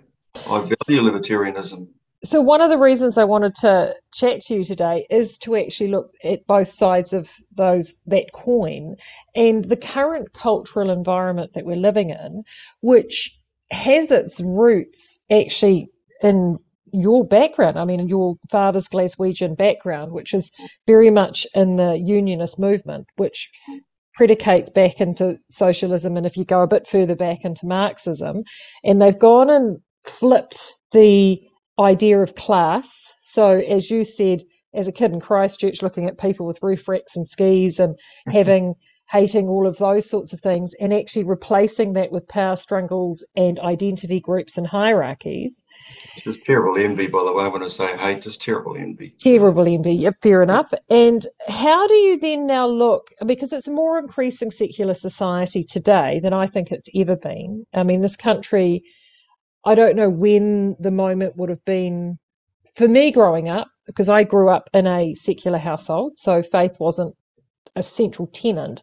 But in those days, that was we were part of the minority. Most houses still had a faith based core, and in most cases, that was Christianity. in the current secular society, why, where do you think modern Christianity is now misunderstood? I, I'm seeing as someone looking from the outside looking in that people in the current woke culture are very disparaging against Christianity, and I don't really understand why. It's interesting that you thought that Christianity was pretty common. I, I certainly wasn't brought up, and I didn't see any Christianity. There, what I saw was uh, rugby racing and beer type culture because they fear it. And, and look, I'm going to tell you that it's a spiritual, it is a spiritual thing. There is another dimension which you and I can't see, just like a fish pops itself out of the water, looks up, think, whoa, it's a different world, goes back, sees his other fish mates say, hey, there's another world out there. Oh, rubbish. It's a bit like that. So for me, it's a spiritual battle in that yeah, people can't understand why the Bible should be relevant. They think it's an old, archaic book. God that doesn't exist. They look to Christianity as being archaic and yeah, rather sad, I suppose. But spiritually, it's the enemy. You look at the, communist nations, look at Soviet Union and whatnot. They were scared of the Bible. It was banned. In China, they still banned Bibles. Why? It doesn't make any sense in that, except to say that it's a spiritual thing, and that's where the truth is. Fortunately, um, some people pick up a Bible and swear on it because they know that's the truth. So there's more, I think there's more of a fear of it. And it means that um, if what's in there is imposed on them, that is the law of God, you know, then they won't be able to carry on their hedonistic sinning ways. They don't want someone to tell them what to do. Just like um, the Jews with Jesus said, We will not have that man to rule over us. It's so true. We don't want that man to rule over us. We don't want God to rule over us. We want to have it our way and live our lives our ways. The hedonism, I think, is certainly something that we are seeing on steroids with the current cultural climate. The concept of boundaries, like as I said, my family was secular, but we grew up with traditions that were steeped originally in the church. So you'd be nice to people and people will be nice in return. Yeah, that's it. Thank you. And you don't, um, you know, thou that shalt not steal, and you shouldn't covet your your neighbour's wife, and all of those sorts of principles that mm. are, I think, important in a civil society. So even if you is using your analogy as the fish, you haven't you've popped your head above the water and you've not quite decided to dive into that world out there, there is still actually a certain level of civility. And modern Western culture was derived out of the Enlightenment, which again had a Christian foundation. Even though you may be, say, a libertarian with a capital L, which I'm not no, saying no. I am, but a, cap- a libertarian with a capital L, there is still that core of individuality and governance and self responsibility, which all had its foundations in Christianity. Mm. Well, if, if, to go right back and uh, to go right back to the garden, it's always been a conflict, and it's about sovereignty. So the sovereignty of man versus the sovereignty of God.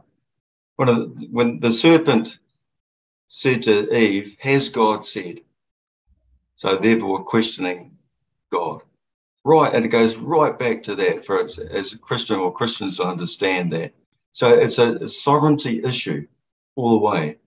And we've still got a sovereignty issue all through history, the sovereignty issue. If You look at um, 1215, what we have, the Magna Carta. There's a sovereignty issue.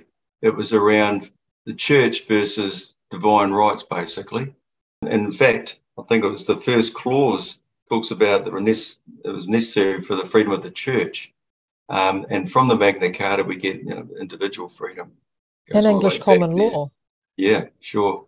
Um, but but the battle was and still is around sovereignty, the sovereignty of God versus the sovereignty of man, and the sovereignty of God versus the sovereignty of man. It's it's a battle of history, and I'm just reflecting on the beehive Parliament calls itself sovereign.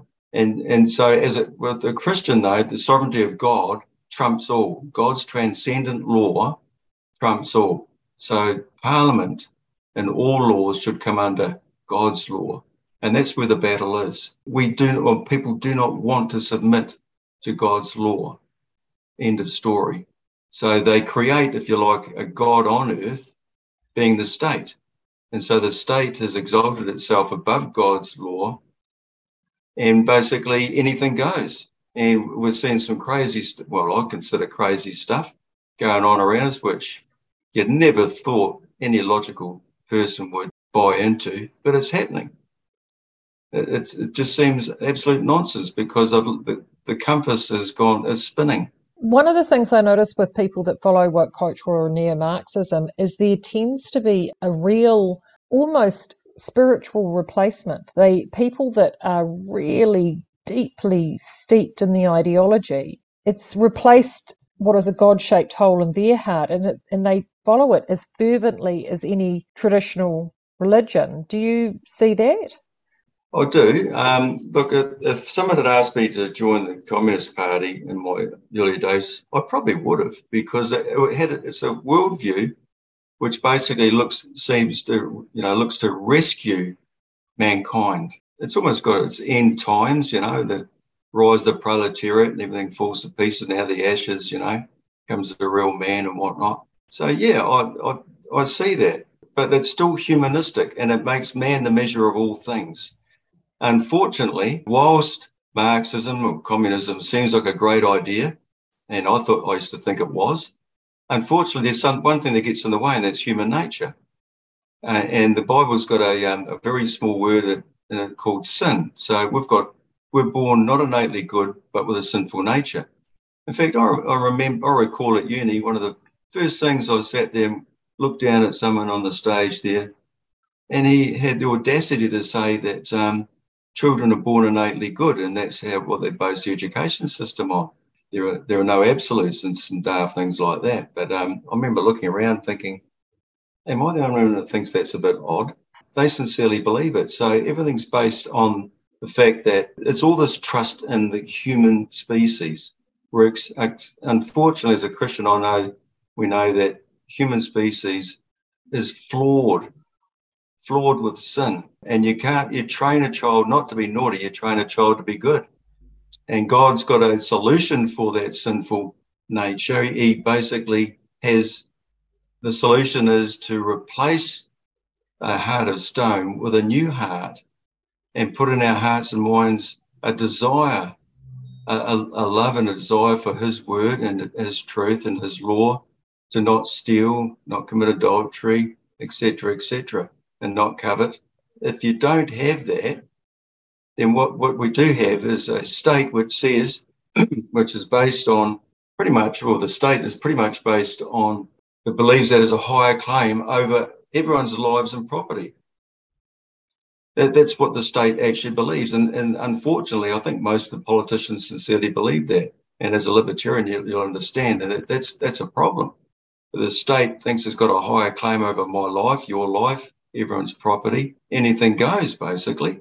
And so when the Bible says you shall not steal, the, the state will say you shall not steal except by majority vote.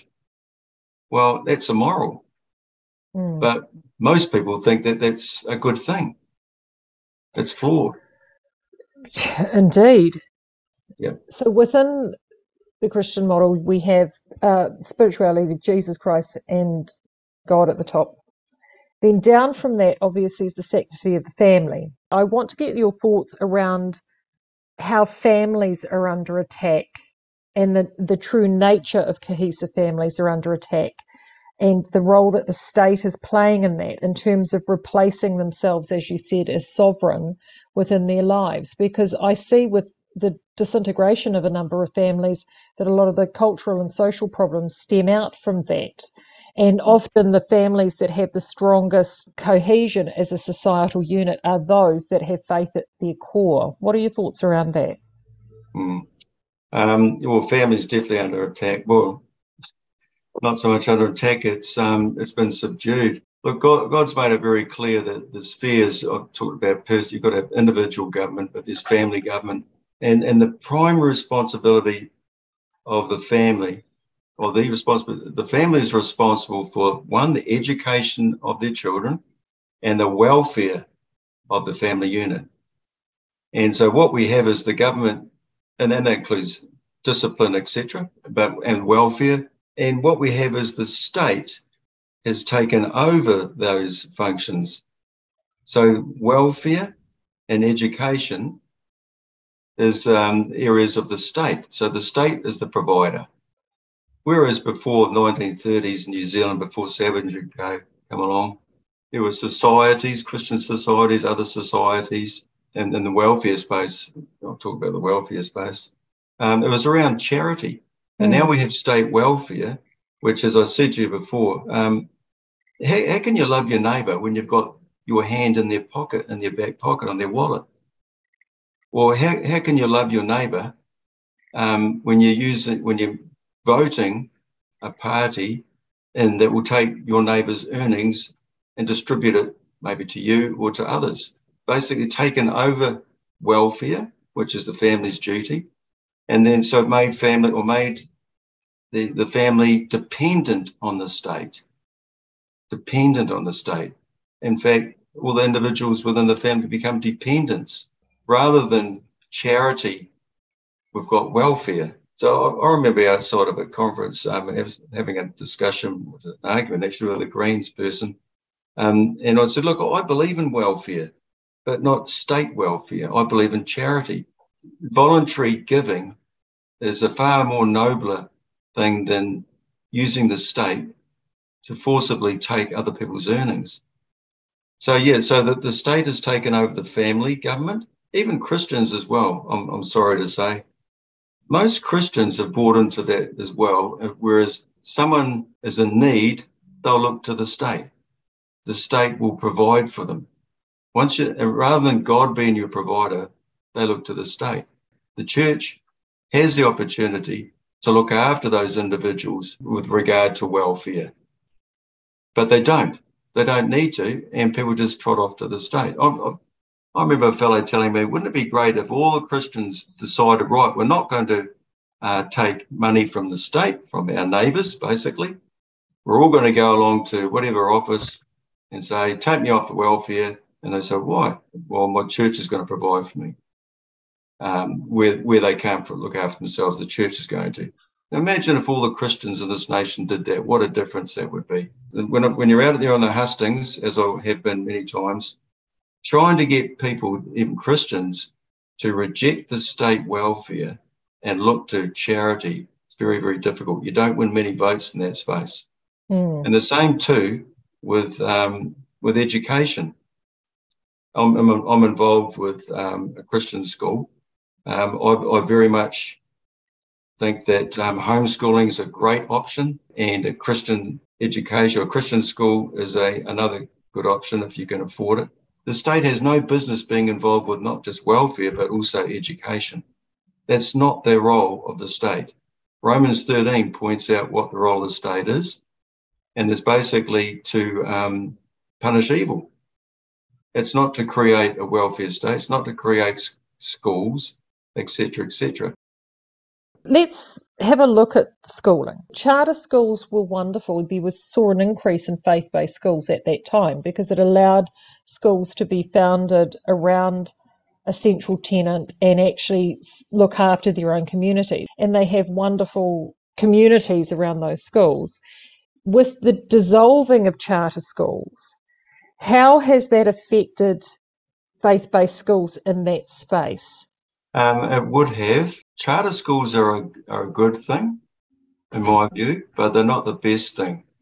And I'll tell you why I've got that view. I think that's because the funding of those charter schools comes from the state, and therein is a problem. Why should I, or why should someone that doesn't have any doesn't have any children or doesn't agree with whatever education, but still has to pay the state a certain amount of tax so I have a, an issue with that. But having said that, if look at things, a charter, a charter schooling was a great idea, and I understand the states it's, um, it's still going strong.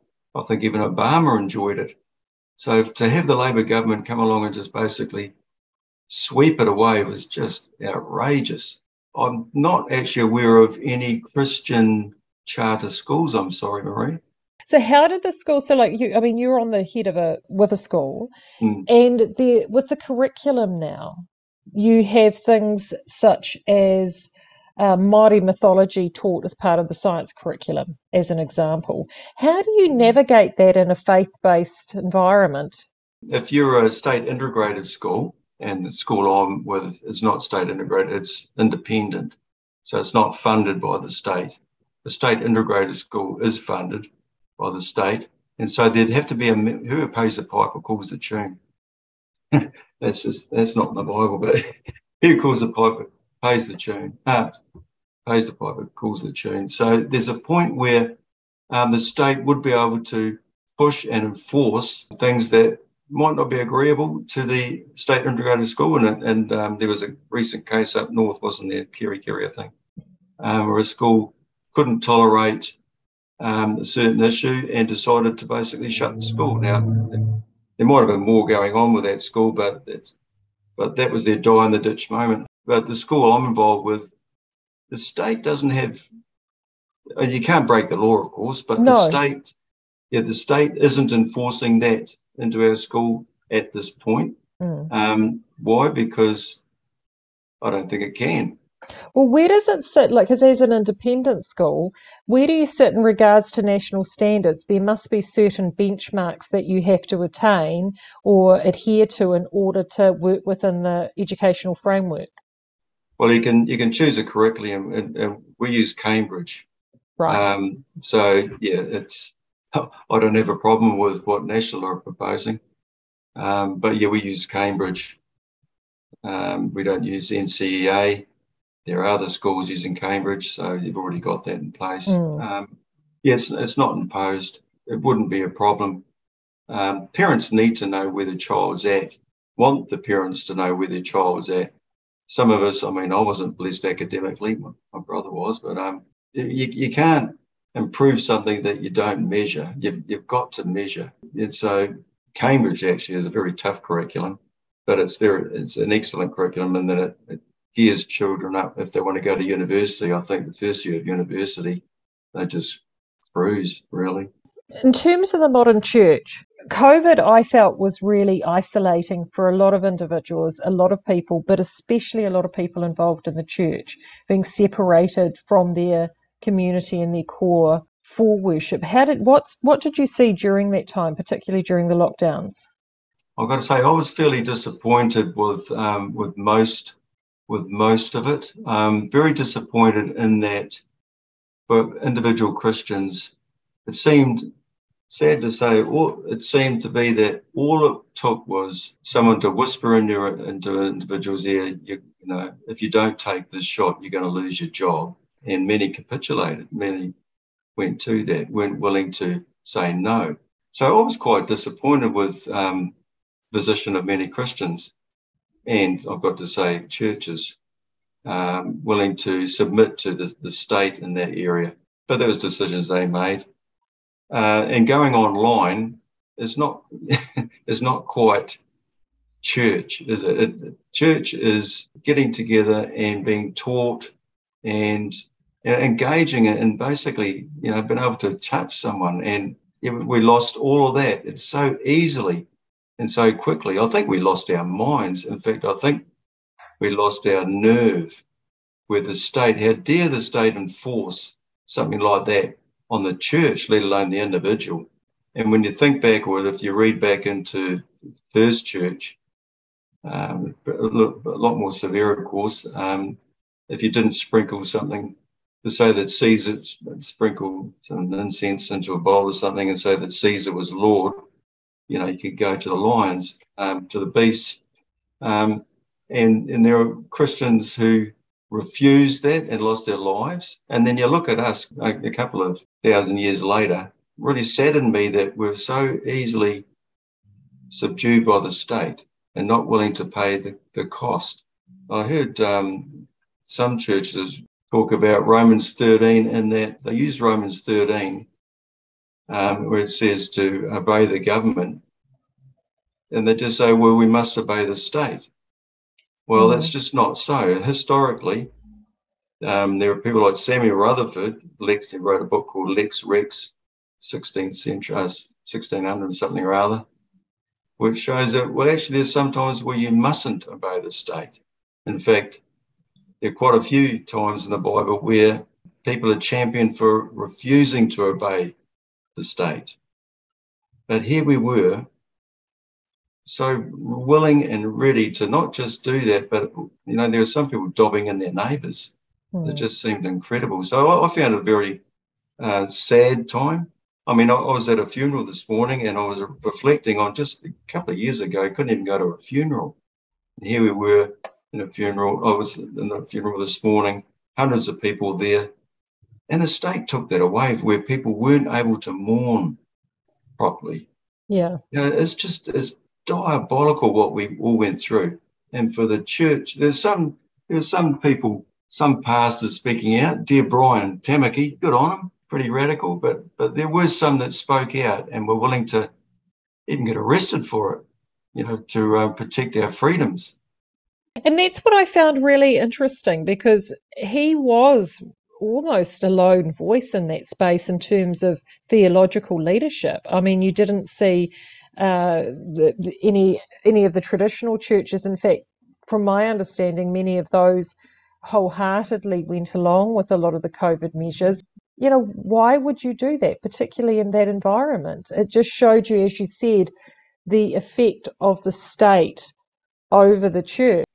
When you look at their history and where they are now, it's just chalk and cheese, really. They do a wonderful, wonderful work out there but also the, the first, one of the first ones, the leadership anyway, always asking for the state to do more or insisting that the state increase this, that, the next thing.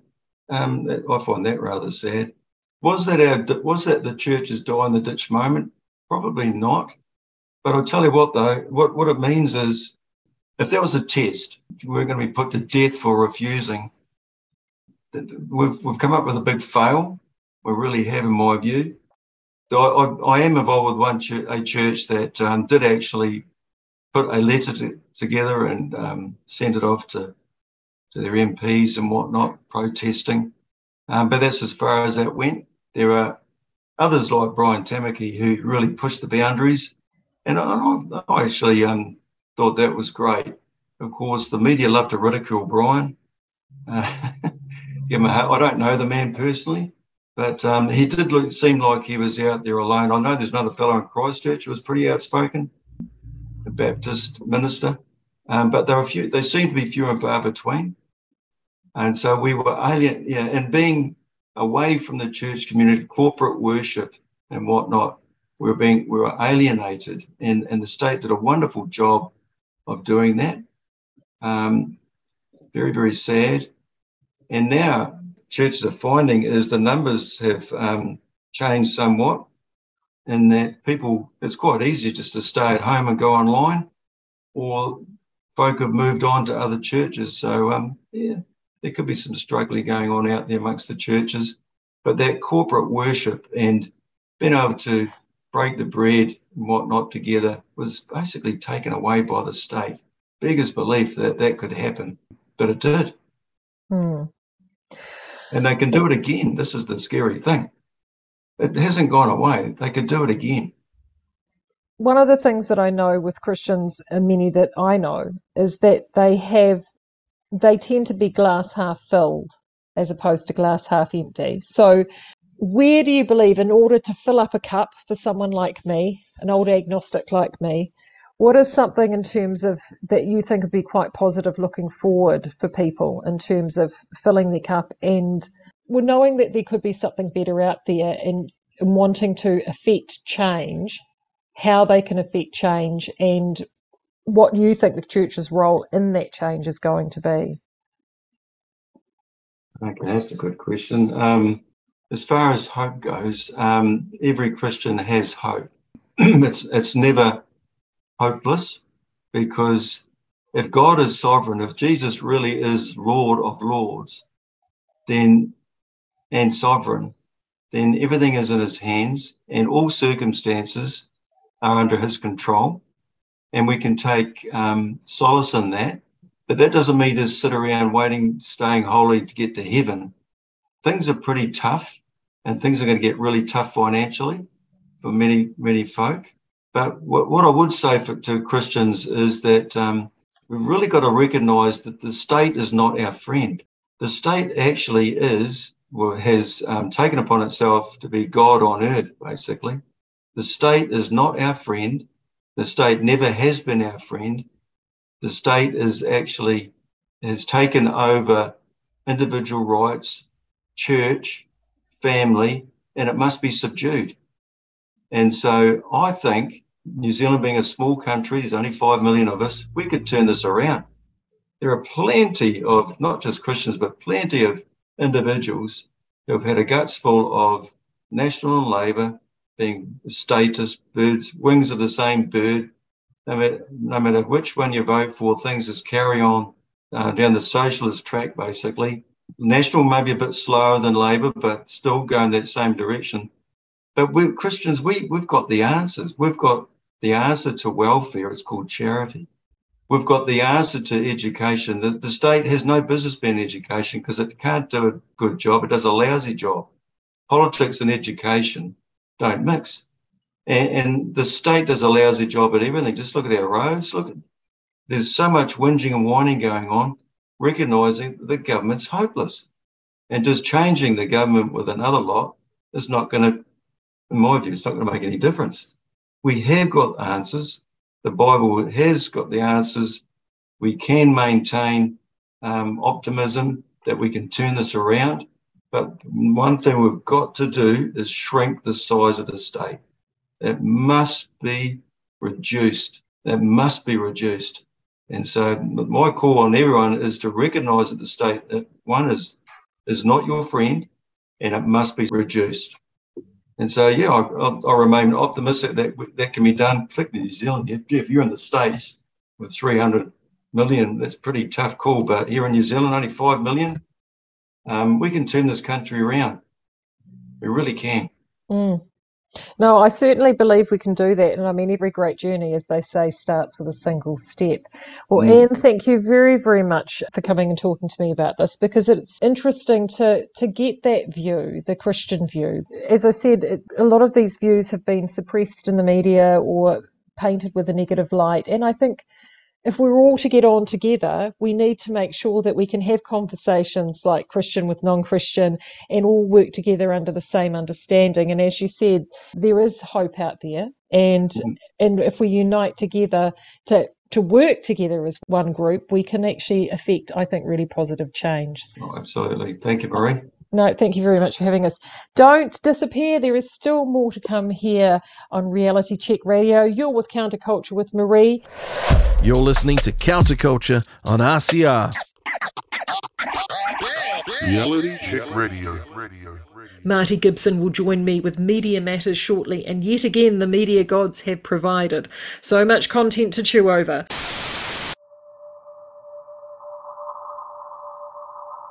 People are struggling to have conversations and connect with others that they don't completely agree with on every topic. And I think that's probably the biggest problem that we need to try and solve is how, after all this division and after all this separation, do we end up bringing people together again? And what does unity really look like? New Zealand faces some pretty big issues.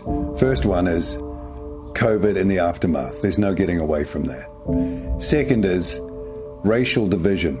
It's been ginned up and it's dangerous. Another issue that uh, maybe people haven't got their head around yet is digital currency. What form does that take? Is it programmable? Will it be used to manipulate behavior and patterns of behavior? Those questions need to be asked and answered.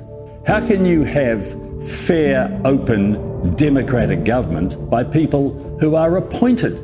It's a ridiculous idea. And if that idea is taken to its zenith, then this country is in real trouble because democracy, one person, one vote, where every vote is of equal value, has got to be the foundation of a modern New Zealand. What's true, what's not true, how our kids are to be educated. And, you know, I have a great fear for the future. I think we know from history where this could end up. Welcome back to Counterculture. This is Media Matters with Maree and, well, actually, the man that does lots of reading of newspapers on the weekend now, Marty Gibson. How are you, Marty? I'm good, thanks. How are you? I'm very good. And I did some I did some work over the weekend and actually dived in and grabbed a few myself to further the cause to see what was actually out in the wider world of print. And there's been a again, I mean, every week we say this, but there was there has been a lot in the week of media. Uh, let's kick off, I think, with the obvious. Yesterday was Anzac Day.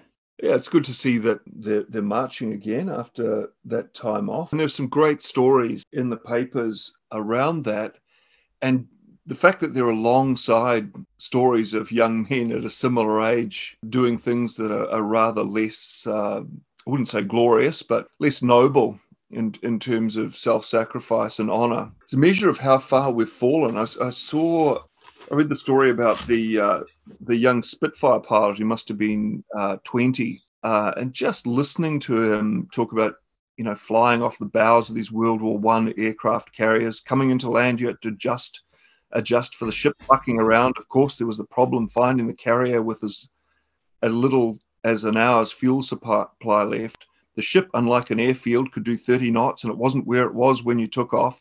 Some pilots were lost at sea, flew in the Arctic convoys. In another part of the Weekend Herald, uh, there was a story uh, about um, a man of similar age who punched a 75 year old woman in the face and broken her occipital bone. And it says the attack victim at the Posie Parker rally. That was then, and this is now. It, it had a, a story attack victim in silence, but all she basically said was that she was a mother and a grandmother, and she'd been looking forward to listening to this, the rally's speakers.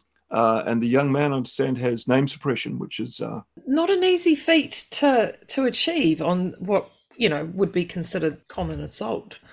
Well, co- common cowardly assault. Mm. I'd add. I can't remember. I do vaguely remember listening to somebody talking about wanting to, one of the parliamentarians wanting to get on top of these cowardly punches, you know, those king hit type punches, and having legislation around that. And to me, this equally falls into this category, if not more. This generation and our generation falls into this category too. You know we have we've had what two coming up three generations who have never had to face going and embarking on a world war. So we can't relate to what that must feel like at all.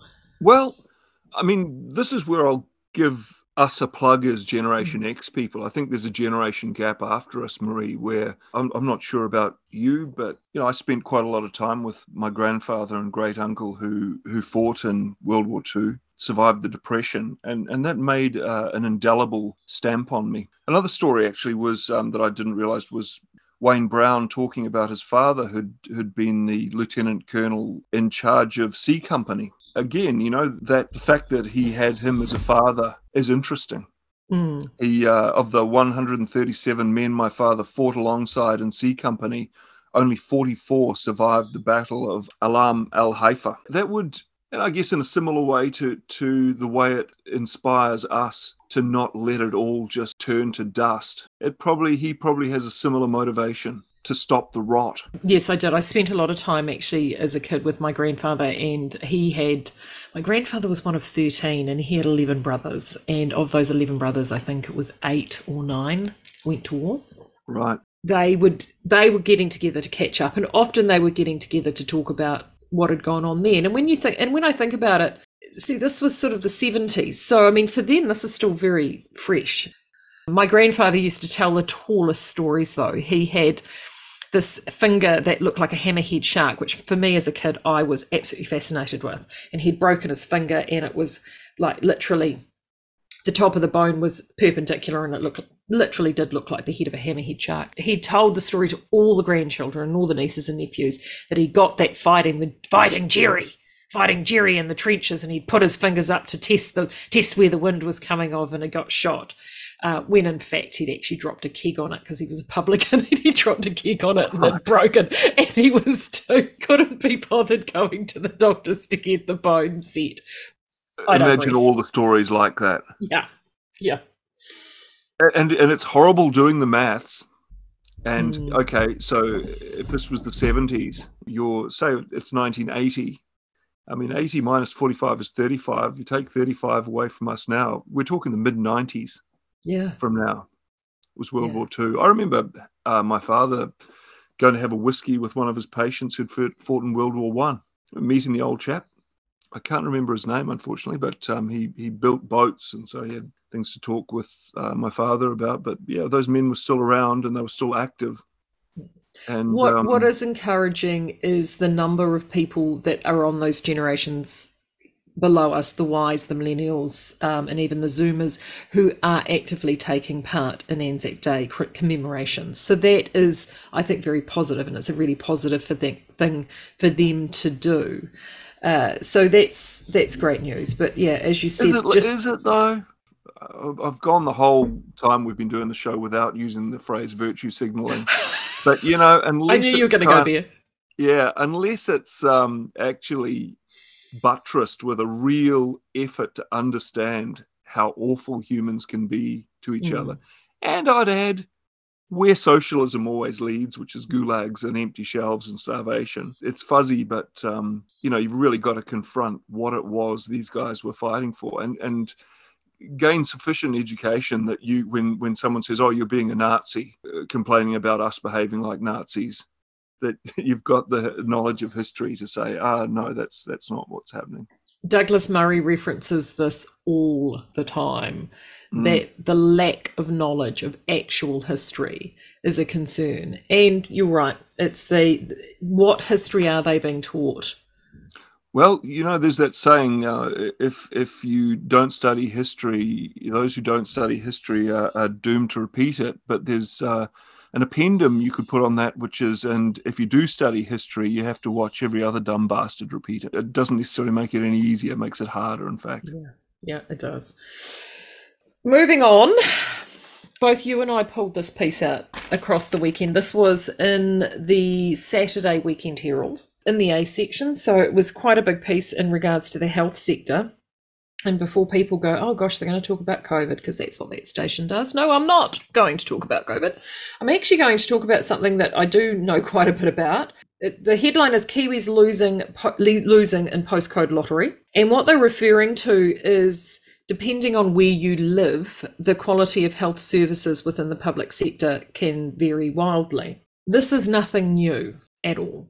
It's been going mm. on ever since I've had uh, stuff to do with the health system, which is uh, from a professional perspective, and that's been 20 plus years.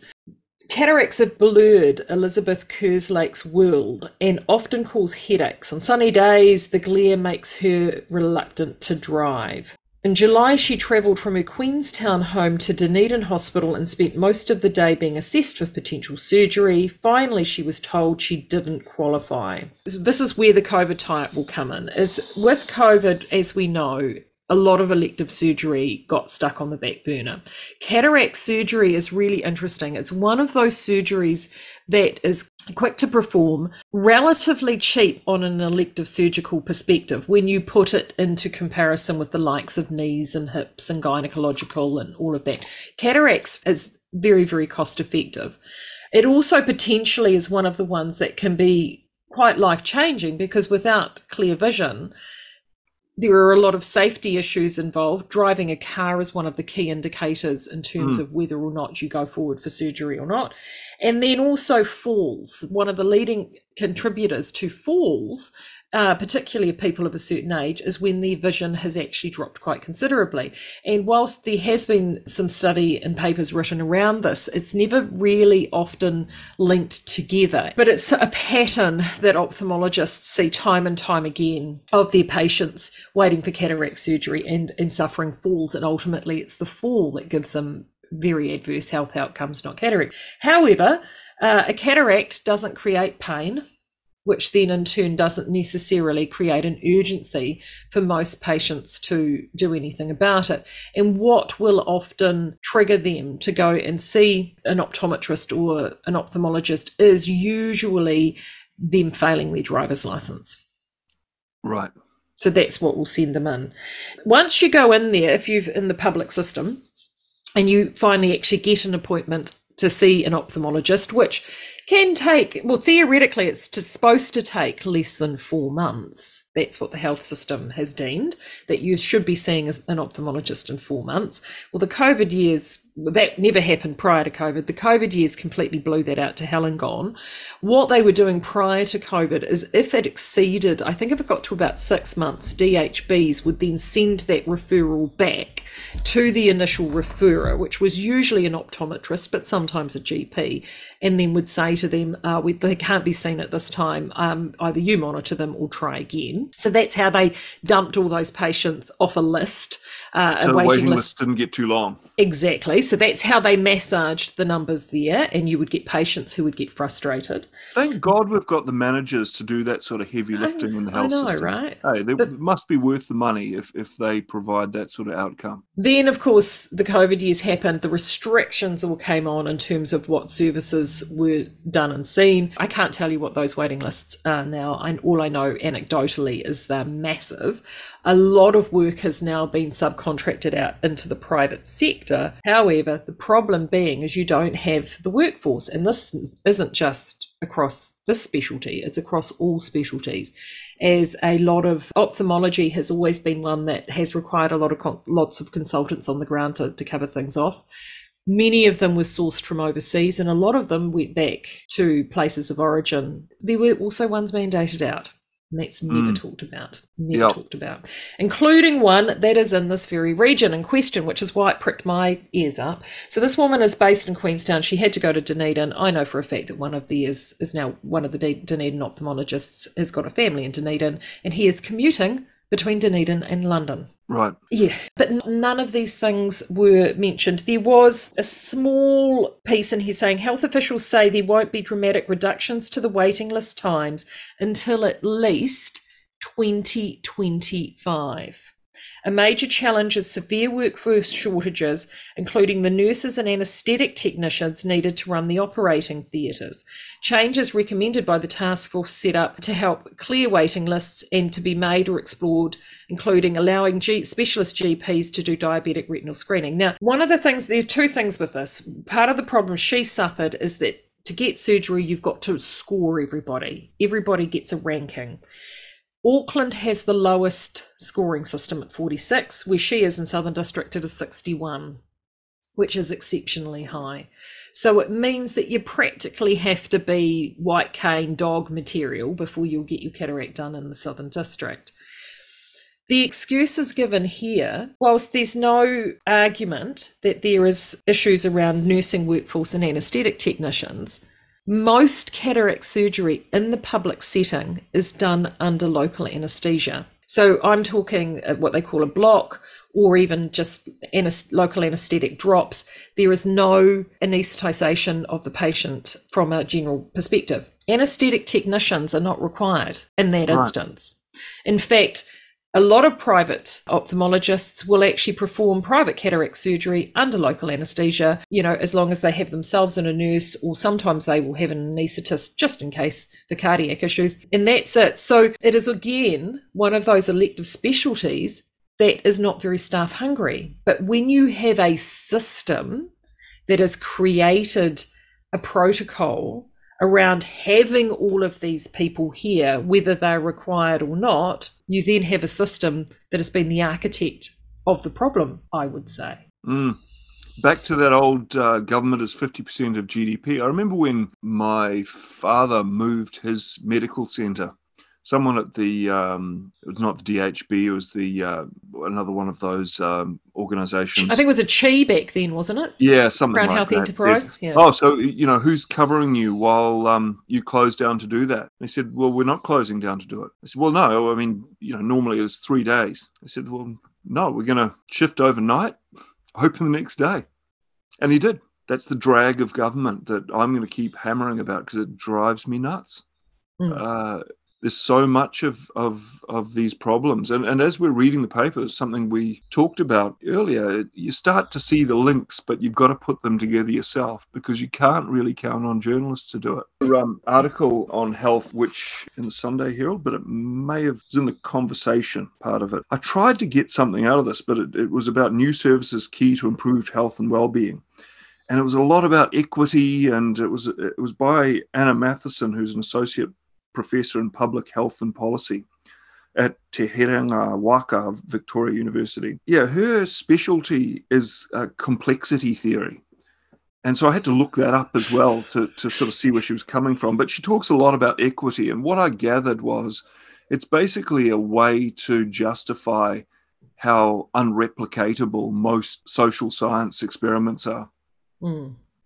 And, and it sort of ties in with Marxism a bit. There's so much of the paper is a closed room conversation between academics, politicians, and uh, consultants. Mm. It's where well, most of the articles seem to originate from that issue of the postcode lottery or any elective surgery, none of that is going to get fixed while you have systems that are set up that are not fit for purpose. This is a really good metric. Is most of these DHB, like in cataract surgeries, they run a list. So they'll have a morning session and an afternoon session. Uh, in the DHB that is here, I know most cataract sessions will be only around four cases, six at an absolute outside. Most of those surgeries, so the actual surgeon's component of that is usually only around 15 minutes, 20 minutes tops. It's actually a very very short procedure. But the faffing around that is mandated by the public system in terms of protocol and systems and everything to get that patient through the door into the theatre,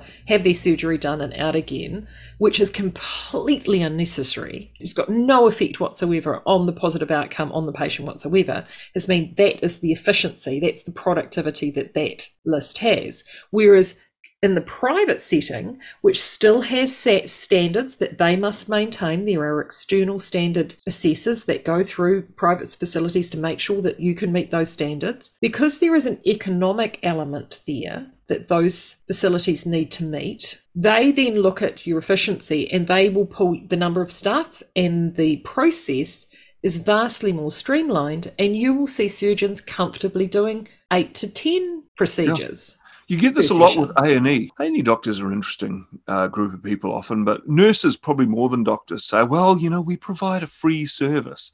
It's like, no, it's not. Your, your per patient cost is about 130 bucks, whereas private general practice is 30 or 40. Mm. For exactly those efficiencies um, that you, that you talk about, you, you get this faffing around like Anna Matheson's, and she sort of is aware of the problem she talks about the sum of policy attempts to reduce inequality from taxation and regulation to health and welfare delivery have not come close to stemming the flow of resources away from local communities. So she sort of wants it to be local, but they're not of the frame of mind to identify government as the problem. She mm. sort of hmm. still sees it as a solution, but decentralizing it or, or devolving some services to, to government funded Māori organizations. They never quite get there and see government as the problem. I mean, I just looked at that ent- entire article and the eye rolling was almost got a headache with the eye rolling because the journalist completely missed the point that the issue here isn't the fact that she can't get a cataracts done. The issue here is the system has been designed to fail. And until someone calls out the fact that the system has been designed to fail and that there are parallel systems available that aren't failing, you know, nothing is going to be achieved. And speaking of systems designed to fail,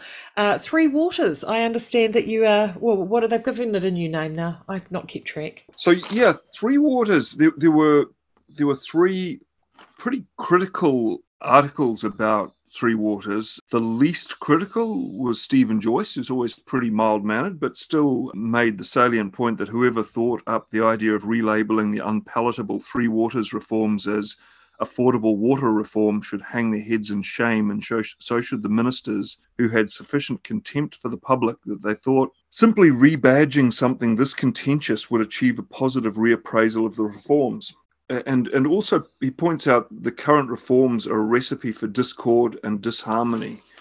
When more people work out their access to water is effectively controlled by one part of society who have the right whakapapa, then the proverbial will truly hit the fan. Also, nobody knows how a water services organisation will be required to respond when the first Mana Whenua group declares, for example, that Auckland should take no more water from the Waikato River that ambiguity allows people to assume the worst. And in the middle, you had uh, John Roughan says Chris Hipkins is doing his utmost to keep the public poorly informed, never acknowledging the directive power of these statements denying co governance is what equal representation on an overseeing body does, claiming at the same time that is no different from the co governance of places iconic for iwi. And, and he quotes um, earlier in the article on Waitangi Day this year, the Herald published an interview by Audrey Young with one of New Zealand's most influential treaty researchers, Dame Claudia Orange, who said, I think the general public is not aware we're going through huge revolutionary changes at the moment. And I think that really cuts to the nub of it. This, Doesn't it? Yeah, not a lot of people know how focused Nanaia Mahuta's parents were on claiming water for their tribal ownership. Well, that's been a Tainui goal, uh, not yeah, she's Tainui, yeah. isn't it? Tainui goal for a very, very long time. And she's multi generational in that. Yeah. One of the interesting things about that comment is that I know you and I have spent a little bit of time looking at some of this treaty stuff over previous years uh, in another context. And one of the things that I learned, again, the fact that not all Māori were on the same page with this. I see very much two groups around the treaty those who want to work in partnership and actually have all the positives that partnership bring. Uh, within a wider community context and looking after their own communities, taking it back to like a hapu level, which is their sort of family and their extended family groups. And it's about creating a partnership and within the treaty to actually be like a rising tide that lifts all waka. And then you have those that look at the treaty as a vehicle for power I think that that's what you see with the likes of Jackson, Mahuta, that entire Māori caucus. There is definitely a, a lust for power there. And uh, sometimes I struggle to see where the benefits for their own people will be in this power because it will be only often the ones sitting on the boards and having those direct accesses. It's it is quite interesting, you know, when we sit on marae as both you and I have done, and we and when talking to people who are there, their opinion on things is quite different to what is painted in in the media there, and from a an academic Māori level as opposed to a grassroots Māori level.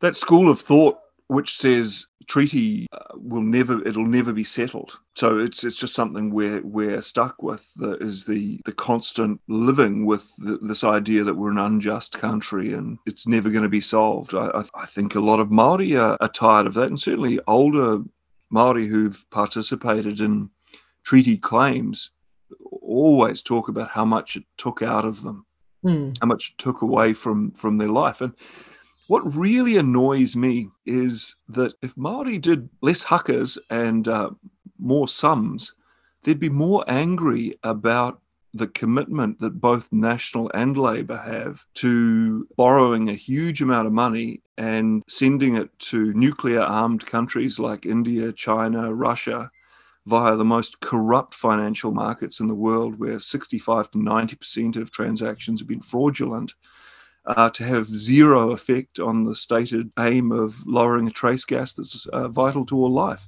And if you think about how much we've torn ourselves to shreds arguing about the treaty, I've put this to politicians, I've never had any response, let alone a rebuttal.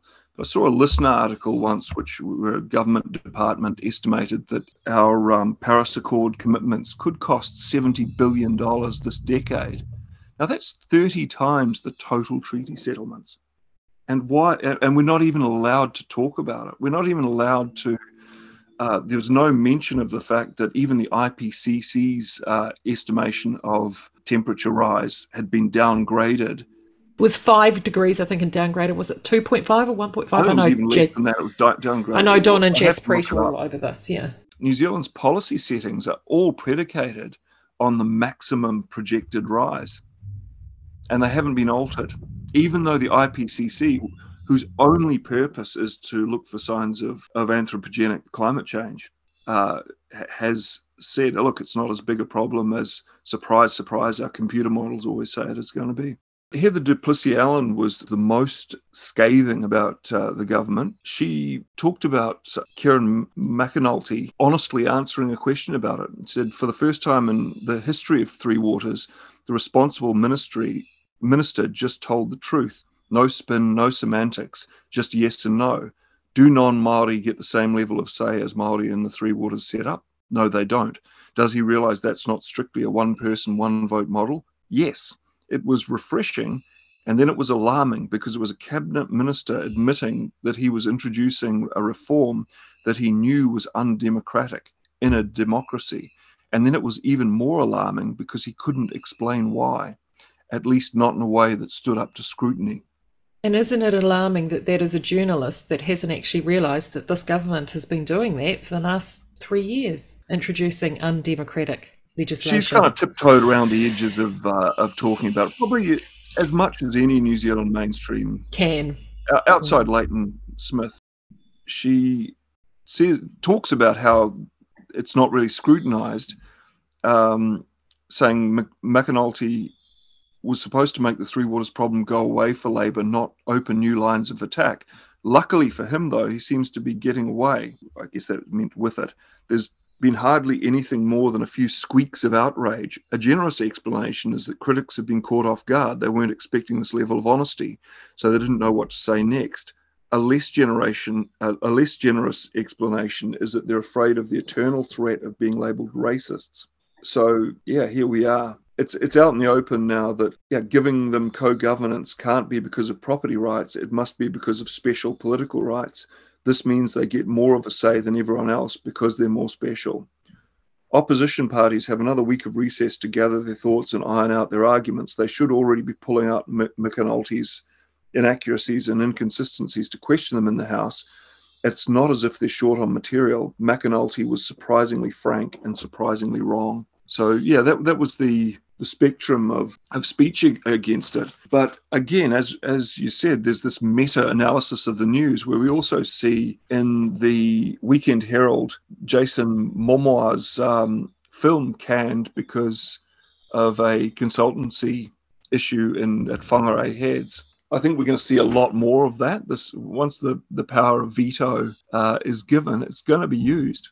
It's and the classic cut, yeah, and it's also the classic cut off your nose to spite your face, isn't it? The other in this that, that same edition in the Media Insider, uh, TVNZ's showdown uh, minister wants change. And of course, the Minister of Broadcasting is uh, the Honourable Willie Jackson. Willie Jackson says our identity goes beyond country calendar. TVNZ is in for a major shake-up, far beyond hiring a new CEO and chair, with Broadcasting Minister Willie Jackson confirming he wants to see a stronger commitment from the state broadcaster to reflect the New Zealand identity. I want to see and hear a New Zealand identity, and for me, despite what critics might be saying, it's more than just about Māori. In a wide ranging interview, the minister said he wants to see all the undeserved audiences, including Pacifica and younger Kiwis, addressed. I love the live coverage of Te Matatini on TV2 in February and last weekend's TVNZ1 Sunday show, which profiled boxer Mea Motu. I don't see enough of that in prime time. I want to see that sort of stuff. I want to see some of the country stuff. Country calendar has been brilliant for New Zealand TV. I think our New Zealand identity with respect is much more than that now, says Jackson. They've been saying, oh, well, there's a New Zealand story, it's country calendar. I think it's wider than that. I think Kiwis are growing and this country has been changing. Well, yes, it has, Willie, but also in terms of like he's saying it needs to be more than Māori stuff. Is there not a publicly funded entire channel for Māori stuff? Yeah. And, and is there is there a possibility we could just start thinking of, of Maori as, as humans, like New Zealanders, like everyone else, like and everyone that as such they've got more in common with us than they have different. Mm. Uh, and also the other side is he said he wants to hear other voices of other New Zealanders out there. Well, I mean, part of the reason this channel was created is there's a whole bunch of New Zealanders out there that have been excluded from prime time as well, and they're wanting to have a voice. So the media landscape, I think, is is is about to set to change, and it's not just locally; it's internationally as well the merger didn't go ahead, and I think it was the right thing that the merger didn't go ahead. And we've seen already ructions in this country around the media landscape, and I think that that is only going to continue. It will be really interesting that once they've sort of shaken up all the all the dice where everything sort of lands um, over the wider spectrum. I mean, he makes the comment that Radio New Zealand has been starved of opportunity because of a funding freeze for many years. A funding freeze won't affect us, will it? No. No.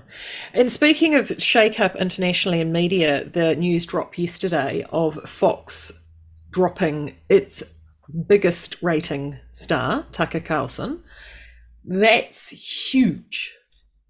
Yeah. Absolutely huge. And because almost all of New Zealand's international news comes from the most left wing out, outlets in the States and in, in uh, the rest of the world, it's not on the radar of people unless they actually watch Tucker Carlson clips, although they're fairly common on Facebook. If you start watching them, they start popping up. So, for those, and I think a lot of our listeners will know who Tucker Carlson is, but just in case you don't, Tucker Carlson has been with Fox for a number of years. He's also done the trips around magazine. He worked for CNN for a time. He has a nightly show on weekdays uh, called Tucker Carlson Tonight, and then he also has a long format interview show a couple of times a week called Tucker Carlson Today. And I have to say, if you have a VPN and you are able to access those interviews, they really are very, very good. He is very outspoken on a number of issues. Uh, he is tenacious and he is dogmatic and if he gets his teeth into something he will not let it go and he will literally shake that thing to death until he gets to where he needs to be. Uh, an example of that has been the january 6 riots in um, or insurrection depending on what media you listen to in the usa after the um, just prior to the inauguration of uh, joe biden. Uh, the laptop story with hunter biden is another. All things covid but the big one was the election, the 2020 election, and he brought up questions around their digital voting machines, of which the company who has those machines took Fox to court, and they just this last week settled out of court. It will be interesting to see the speculation. Uh, it's already started. The dancing on his grave has already started on the alternative media on this. Uh, but this is massive. This is somebody who has a very, when you've got a station like Fox, who quite open about their partisanship, right? So they don't pretend to be neutral. They're open about their partisanship and they say, this is where we sit. We sit to the right of centre. And then they're unashamed about that, which in a way is refreshing but they are one of the few, and in fact, the only large broadcaster in mainstream in the USA that sits in that place. So, because they command that space, they can, and they're not fractionated like the opposing side, you have a huge concentration of viewers in that place. Tucker Carlson is at the top of that heap. The nice thing I think now is that there are, unlike five years ago, there are parallel media that have been created and not only survived but thrived because of the lack of diversity in the media space, like Blaze TV with Dave Rubin, like The Daily Wire with Ben Shapiro. Uh, Spotify was brave and brought Rogan on, and look at what a colossus that is. Even Rumble now has really taken off as an alternative to YouTube with people like Maajid Nawaz and others uh, with shows across there. Tucker Carlson, I think, there is the ability now for him to really stretch out and break free from those uh, shackles of a network. And it will be interesting to see what happens. His interview last week with Elon Musk was really interesting about AI. You know, that that's something that the coverage in New Zealand's media is really not doing it justice. Without questioning it, they'll listen to Jacinda Ardern talk about, well, we've got to be cautious with AI. And they won't say, well, hang on, in 2019, you signed us up to that World Economic Forum pilot project about using AI to write government policy. Why don't you talk about that? Yeah, I mean, Elon Musk raised uh, the specter that it's already getting toyed with. So if you say, ask about any anything about race or politics, it's all great for Joe Biden, it's all bad for Trump they've already started tinkering with it. And, he, and, and one of the really interesting things was Elon Musk was talking uh, about a conversation he had with, I think it's uh, Sundar Pichai, who's the CEO of Google. He, he said, you know, I, I don't, I think ultimately this could be really dangerous for human, the human population. And he said the guy called him um, speciesed or a speciesist, that he was favoring humans over other species. Wow. That's a frightening insight. Isn't it just? Um, and so yeah, there was there was a um, there was a uh, there was an article in Monday's uh, New Zealand Herald where correspondent Matt Heath had a toy around with Chat GP and got it to write 10 commandments and they sounded pretty good. And he said, with AI generated commandments like this, I was feeling good about the future of humanity. Maybe it would be better to have robots take over sooner rather than later. Then it struck me this is BS. ChatGP is just telling me what I want to hear. It doesn't have beliefs, it simply generated a reflection of my input. And if you contrast that with Elon Musk and Tucker Carlson saying, well, no, it's actually been hijacked by very left leaning programmers to say what they think you should hear, it becomes even more sinister. Isn't this a song that we've heard before? The Social Dilemma that was out on Netflix a few years back. One of the programmers there, and he talked about how the algorithms that were used by the likes of Google and YouTube and Facebook to keep engagement going with people to stay within those platforms was being used to send them down different pathways. And we know that in 2016, the Cambridge Analytica scandal with Trump, which seems to be popped in a memory hole way back then, Trump used that to his advantage to help him get elected in 2016 once the left cotton on to what that went on, they then I think have taken that all that data and information and they've used it to send their messages out to the world. ChatGP seems to, for me, feels like an extension of all of that, does it not? It's just taking that to the next level from an AI perspective. Yeah, I mean, if you look at all of it, if you look at the algorithms training people to say things and achieving that with enough of a population that you can vote governments that are friendly to that way of thinking. You know, maybe that's what's happening with uh, Klaus Schwab and Jacinda Ardern and Chris Hipkins' pilot project for um, for AI. You know, it's... maybe that's what it's doing. Yeah, the frustration of of being a person who studied history and has to watch everyone else repeat it. Mm. And and I guess you know we should start uh, extending some tendrils of what do we do in all this because it's quite disempowering to to talk about all this. And the solution is, well, people have got to get together and they've got to um, stop arguing with crazy people. It just sucks energy, and and they're not interested in logic. You know, people always act as if people are driving this kind of everything's racist or misogynistic or or transphobic.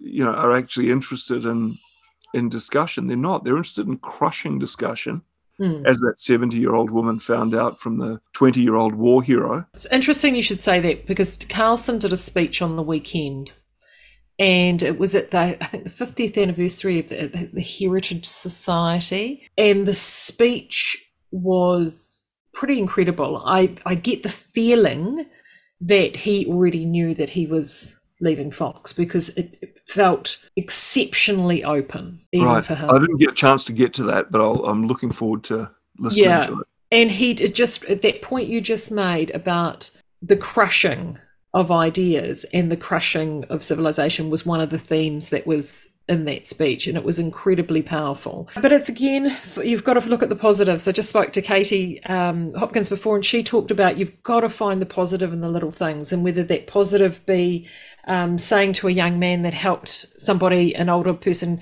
having an issue getting on an escalator, coming up and saying that was a really good thing that you did, or doing something positive yourself. I think that it's we've got to take everything back to a community level because those messages that are coming out now, that the gaslighting that is going on within the media level is absolutely incredible. Actually, the Curia poll, did you see David Farrar's Curia poll yeah. on media bias. That I thought was really interesting. As I mentioned before, Fox, as a broadcaster, has always been open about where they sit. TVNZ, I think, sat at something like plus 15.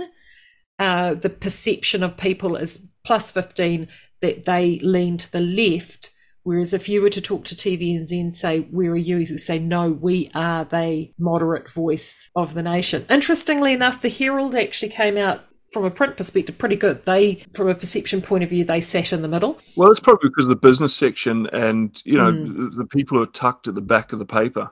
Mm. As I said, Heather du Plessis-Allen, John Roughan, you know, they, they do Stephen run, Joyce. Stephen Joyce. Peter Dunne, um, yeah, they're there. But yeah, I mean, you know, the whole left right thing as well infuriates me because again, you're given this well, you, you know, if you go that way, do we get to Hitler? And if we go that way, do we get to Stalin? Absolutely not. They're, they're in kind of the same direction. I, I, think at this point, the way I think of it is left wingers, you want bigger government and less freedom, and right wingers, you want smaller government and more freedom.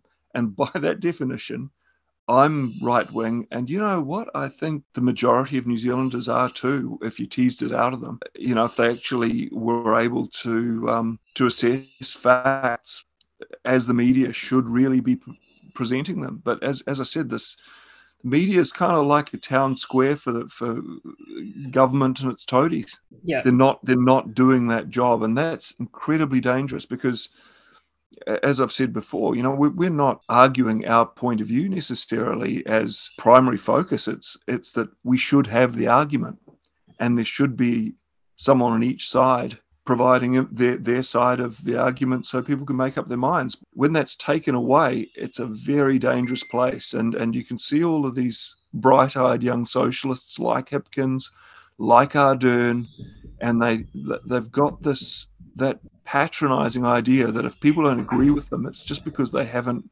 PR'd it right, uh, rather than actually facing the fact that they're hopelessly inexperienced. They don't really know how the world works. Uh, they've been flattered by people who are using them as middle management to drive an agenda that's really not that good for most people. No, not at all.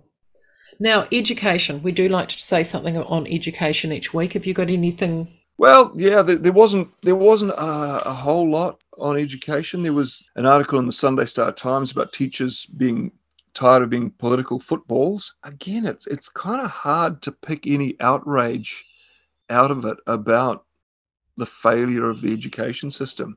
They're just basically saying, don't keep swapping things on us. Uh, you, have got Education Minister Jan Tinetti. She was already on board with a bipartisan approach. We know there is more to do, which is why we need the understanding of exactly where the challenges exist across the sector. I welcome national and other parties to this conversation, Tinetti said. National education spokesman, the lovely Erica Stanford, I just put the lovely in there because I think she's awesome, as far as national goes, said she would also welcome a bipartisan approach to education, although she said it needed to start with the government. Labor has failed to give National any input into significant changes to the curriculum or NCEA over the recent years, and we have been left completely in the dark, she said. That's a recurring pattern with Labor. They also said they were going to consult with people who are running charter schools before they closed them down virtually on their first day of office. But if you listen to Alwyn Poole, they were impossible to get hold of and they really didn't want to do any of that. But that's okay, they're clear and transparent, it's fine. There was a long interview with the Vice Chancellor of AUT, and he made some good points about getting people into education who normally wouldn't. He said, if you're a six foot seven kid, it didn't matter where you were, the rugby scouts would find you, right? He says, if you are a brainy kid, if you're mathematically gifted, or you have a facility with chemistry or physics, we won't find you. We need an education system that makes sure every single talented person reaches their full potential. Again, you're not going to do that if you're squashing down the kids who are best at maths because you're worried that that disparity in ability is driving inequity. He's married to Labour MP Jenny Salesa, so it's a, yeah, it's kind of a club. A club, though, it's interesting that he is talking about that in terms of bringing people into education, because of course this is an issue at the moment that enrolments are significantly down. I think over 650 full time enrolments have uh, been cited as the reason for mass layoffs at Otago University, and the call for voluntary redundancies has been uh, started this week, and they are looking at absolutely slashing staff and Victoria University has also indicated that they are not ruling out the potential of a restructure as well. So it's interesting that our tertiary institutions are facing this, and it is a chicken and egg, isn't it? Is it a, is it because we're not putting out students capable enough to have the rigor within tertiary education? They're leaving our high schooling system completely ill-equipped or are they seeing that the value and the cost of that education is now no longer there and they're better off actually walking straight out of high school into a trade based on job learning environment and actually earning as they're learning? What do you yeah. think? I struggle to advise a young man because young men are the most failed by the education system 50% more women than men go on to tertiary education. So if it was the other way around, of course, it would uh, be a sign of all sorts of things. But um, because it's young men, there is actually so you get some academics actually saying, well, it's a it's a welcome rebalance. The education's failing men because it helps with equity. I, I really struggle to advise any any young person to take on unless they're really specific about what they're doing. They want to be a doctor or they want to be a nurse, which you don't do at university anyway. But um, struggle to advise them to take on hundred grand of debt um, because if you're in a foot race with a kid who's doing, um, say, an engineering apprenticeship, and they're earning, say, over the course of their apprenticeship, which might be three or four years, three years, so they'll earn a hundred grand. So already they're two hundred thousand dollars apart, and then once you're out of university, you're not earning what a qualified engineer's earning for a good three or four years. And if someone's intelligent going into that in that in that time, use those skills to create a business or um, get into a high-paying job somewhere else. So it took me about five years after finishing school to get my curiosity back. I think uh, the right thing for a young man to do is get a trade. Maybe a bit later in life, when they've found uh, what they're really passionate about, study that. Well, I want to finish off on something completely frivolous and positive. Oh, good. Yes, and I know it's something that doesn't really interest you, but I saw it and I just thought you've got to have some good news. And this week, Wrexham FC, an English Football League club, after a 15 year absence uh, from the National League, has won their bid to re enter the National League. Now, why on earth would I be interested in something like that, you ask? Well, I'm interested because the Welsh club is owned by actors Ryan Reynolds and um, Rob McElhenney, and they purchased the club on a bit of a wheeze, I think. There is, I think, a whole sort of TV series that goes along with this. I think they did it as a bit of a, a bit of a joke and a, an ability to create a little bit of content. But obviously, what they've gone and done by buying this club and giving that I think, sense of hope and all of those things there that this club because it was on the absolute verge of folding uh, it's three times they reached that promotion relegation zone to re-enter and they weren't able to. And then they were able to do it this time round. And if you do look it up the scenes on it are really quite amazing. And it's what i mean there is so of film here but it is certainly a real feel good moment just to show that something positive can actually happen so, well, you've got some feedback for us. We'd love to hear from you. Inbox at realitycheck.radio. That's inbox at realitycheck.radio. You can also uh, send us a text uh, to 4040, then put RCR before your message, and then type your message in, and we get to see that as well. Uh, particularly if there's something that you'd like us to cover or you've got something that you'd like to say. Uh, so, do definitely do that. So, thank you very much, Marty. Greatly appreciated as always. Thanks. Yeah, thanks very much, Maree. Thanks as, for asking me as always. And um, yeah, I look forward to hearing that feedback. Have we been called racist yet? Uh, no, but um, I no, we have not been called. Racist. Well, not that I'm aware of. Not, maybe we're not doing our job. Maybe we well, maybe not. Maybe not. No, so far the feedback has been overwhelmingly positive, uh, and we do appreciate that. So, thank you to you. Have a great week. Have a great week to you too. More still to come here on Reality Check Radio. Stay tuned. The vocabulary word of the week is up next. It's time for the vocabulary word of the week.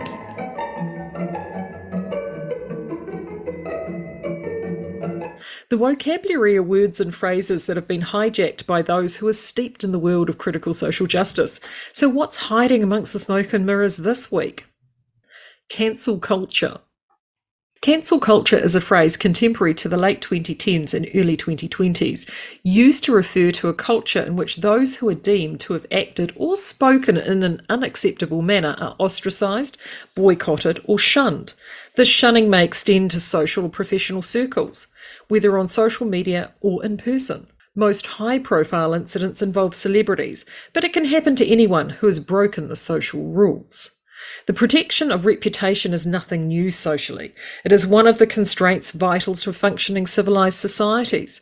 However, the weaponization of social media, especially by those steeped deep in the social justice ideology, have allowed cancel culture to develop a life of its own, and those wielding it have done so with no thought of greater social, financial, or personal implications. However, Cancel culture only works when there is nowhere else for its victims to go. In recent years, parallel structures in business, media, science, and socially have allowed the shun to find a place to continue their work, survive, and thrive. Quiet and not so quiet, think the Bud Light boycott, commercial consumer cancelling is signalling to corporations that go woke or go broke does in fact exist. So whether you're someone like J.K. Rowling, Katie Hopkins, or even now Tucker Carlson, cancellation may not be the end, but in fact, a new beginning.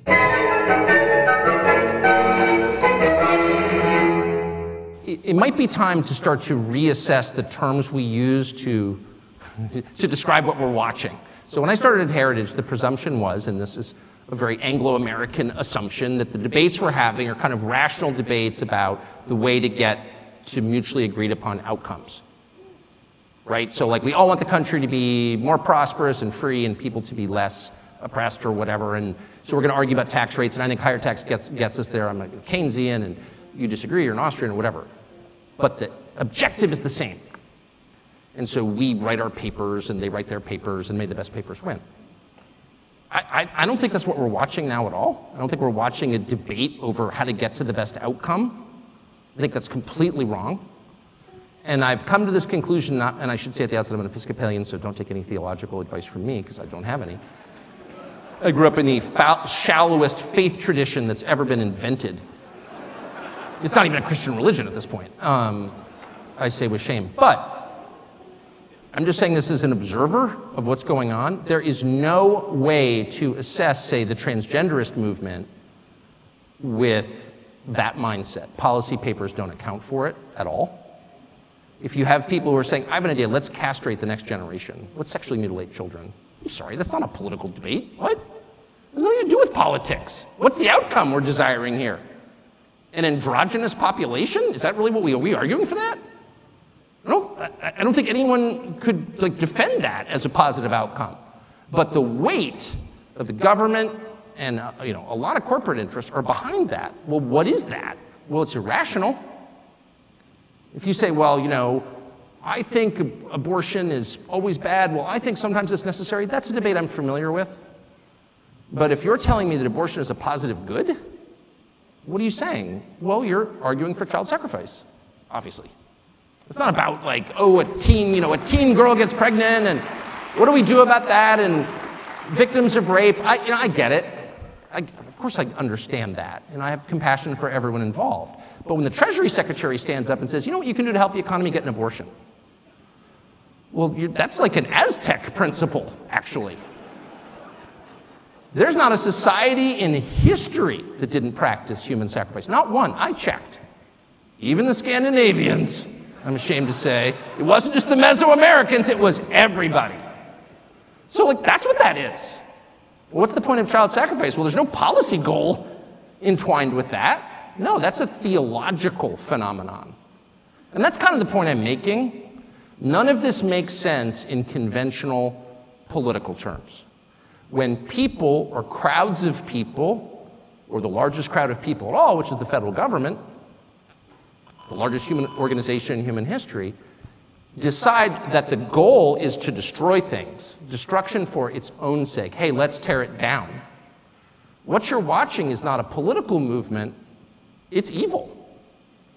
So if you want to assess, and I'll put it in non, and I'll stop with this. I'll put it in non, I'll put it in non-political, uh, or non, rather non specific theological terms, and just say, if you want to know what's evil and what's good, what are the characteristics of those? And by the way, you know, I, I think the Athenians would have agreed with this. This is not necessarily just a Christian notion. This is kind of a, I would say, widely agreed upon understanding of good and evil. What are its products? What do these two conditions produce? Well, I mean, good is characterized by order, calmness, tranquility, peace, whatever you want to call it, lack of conflict, cleanliness.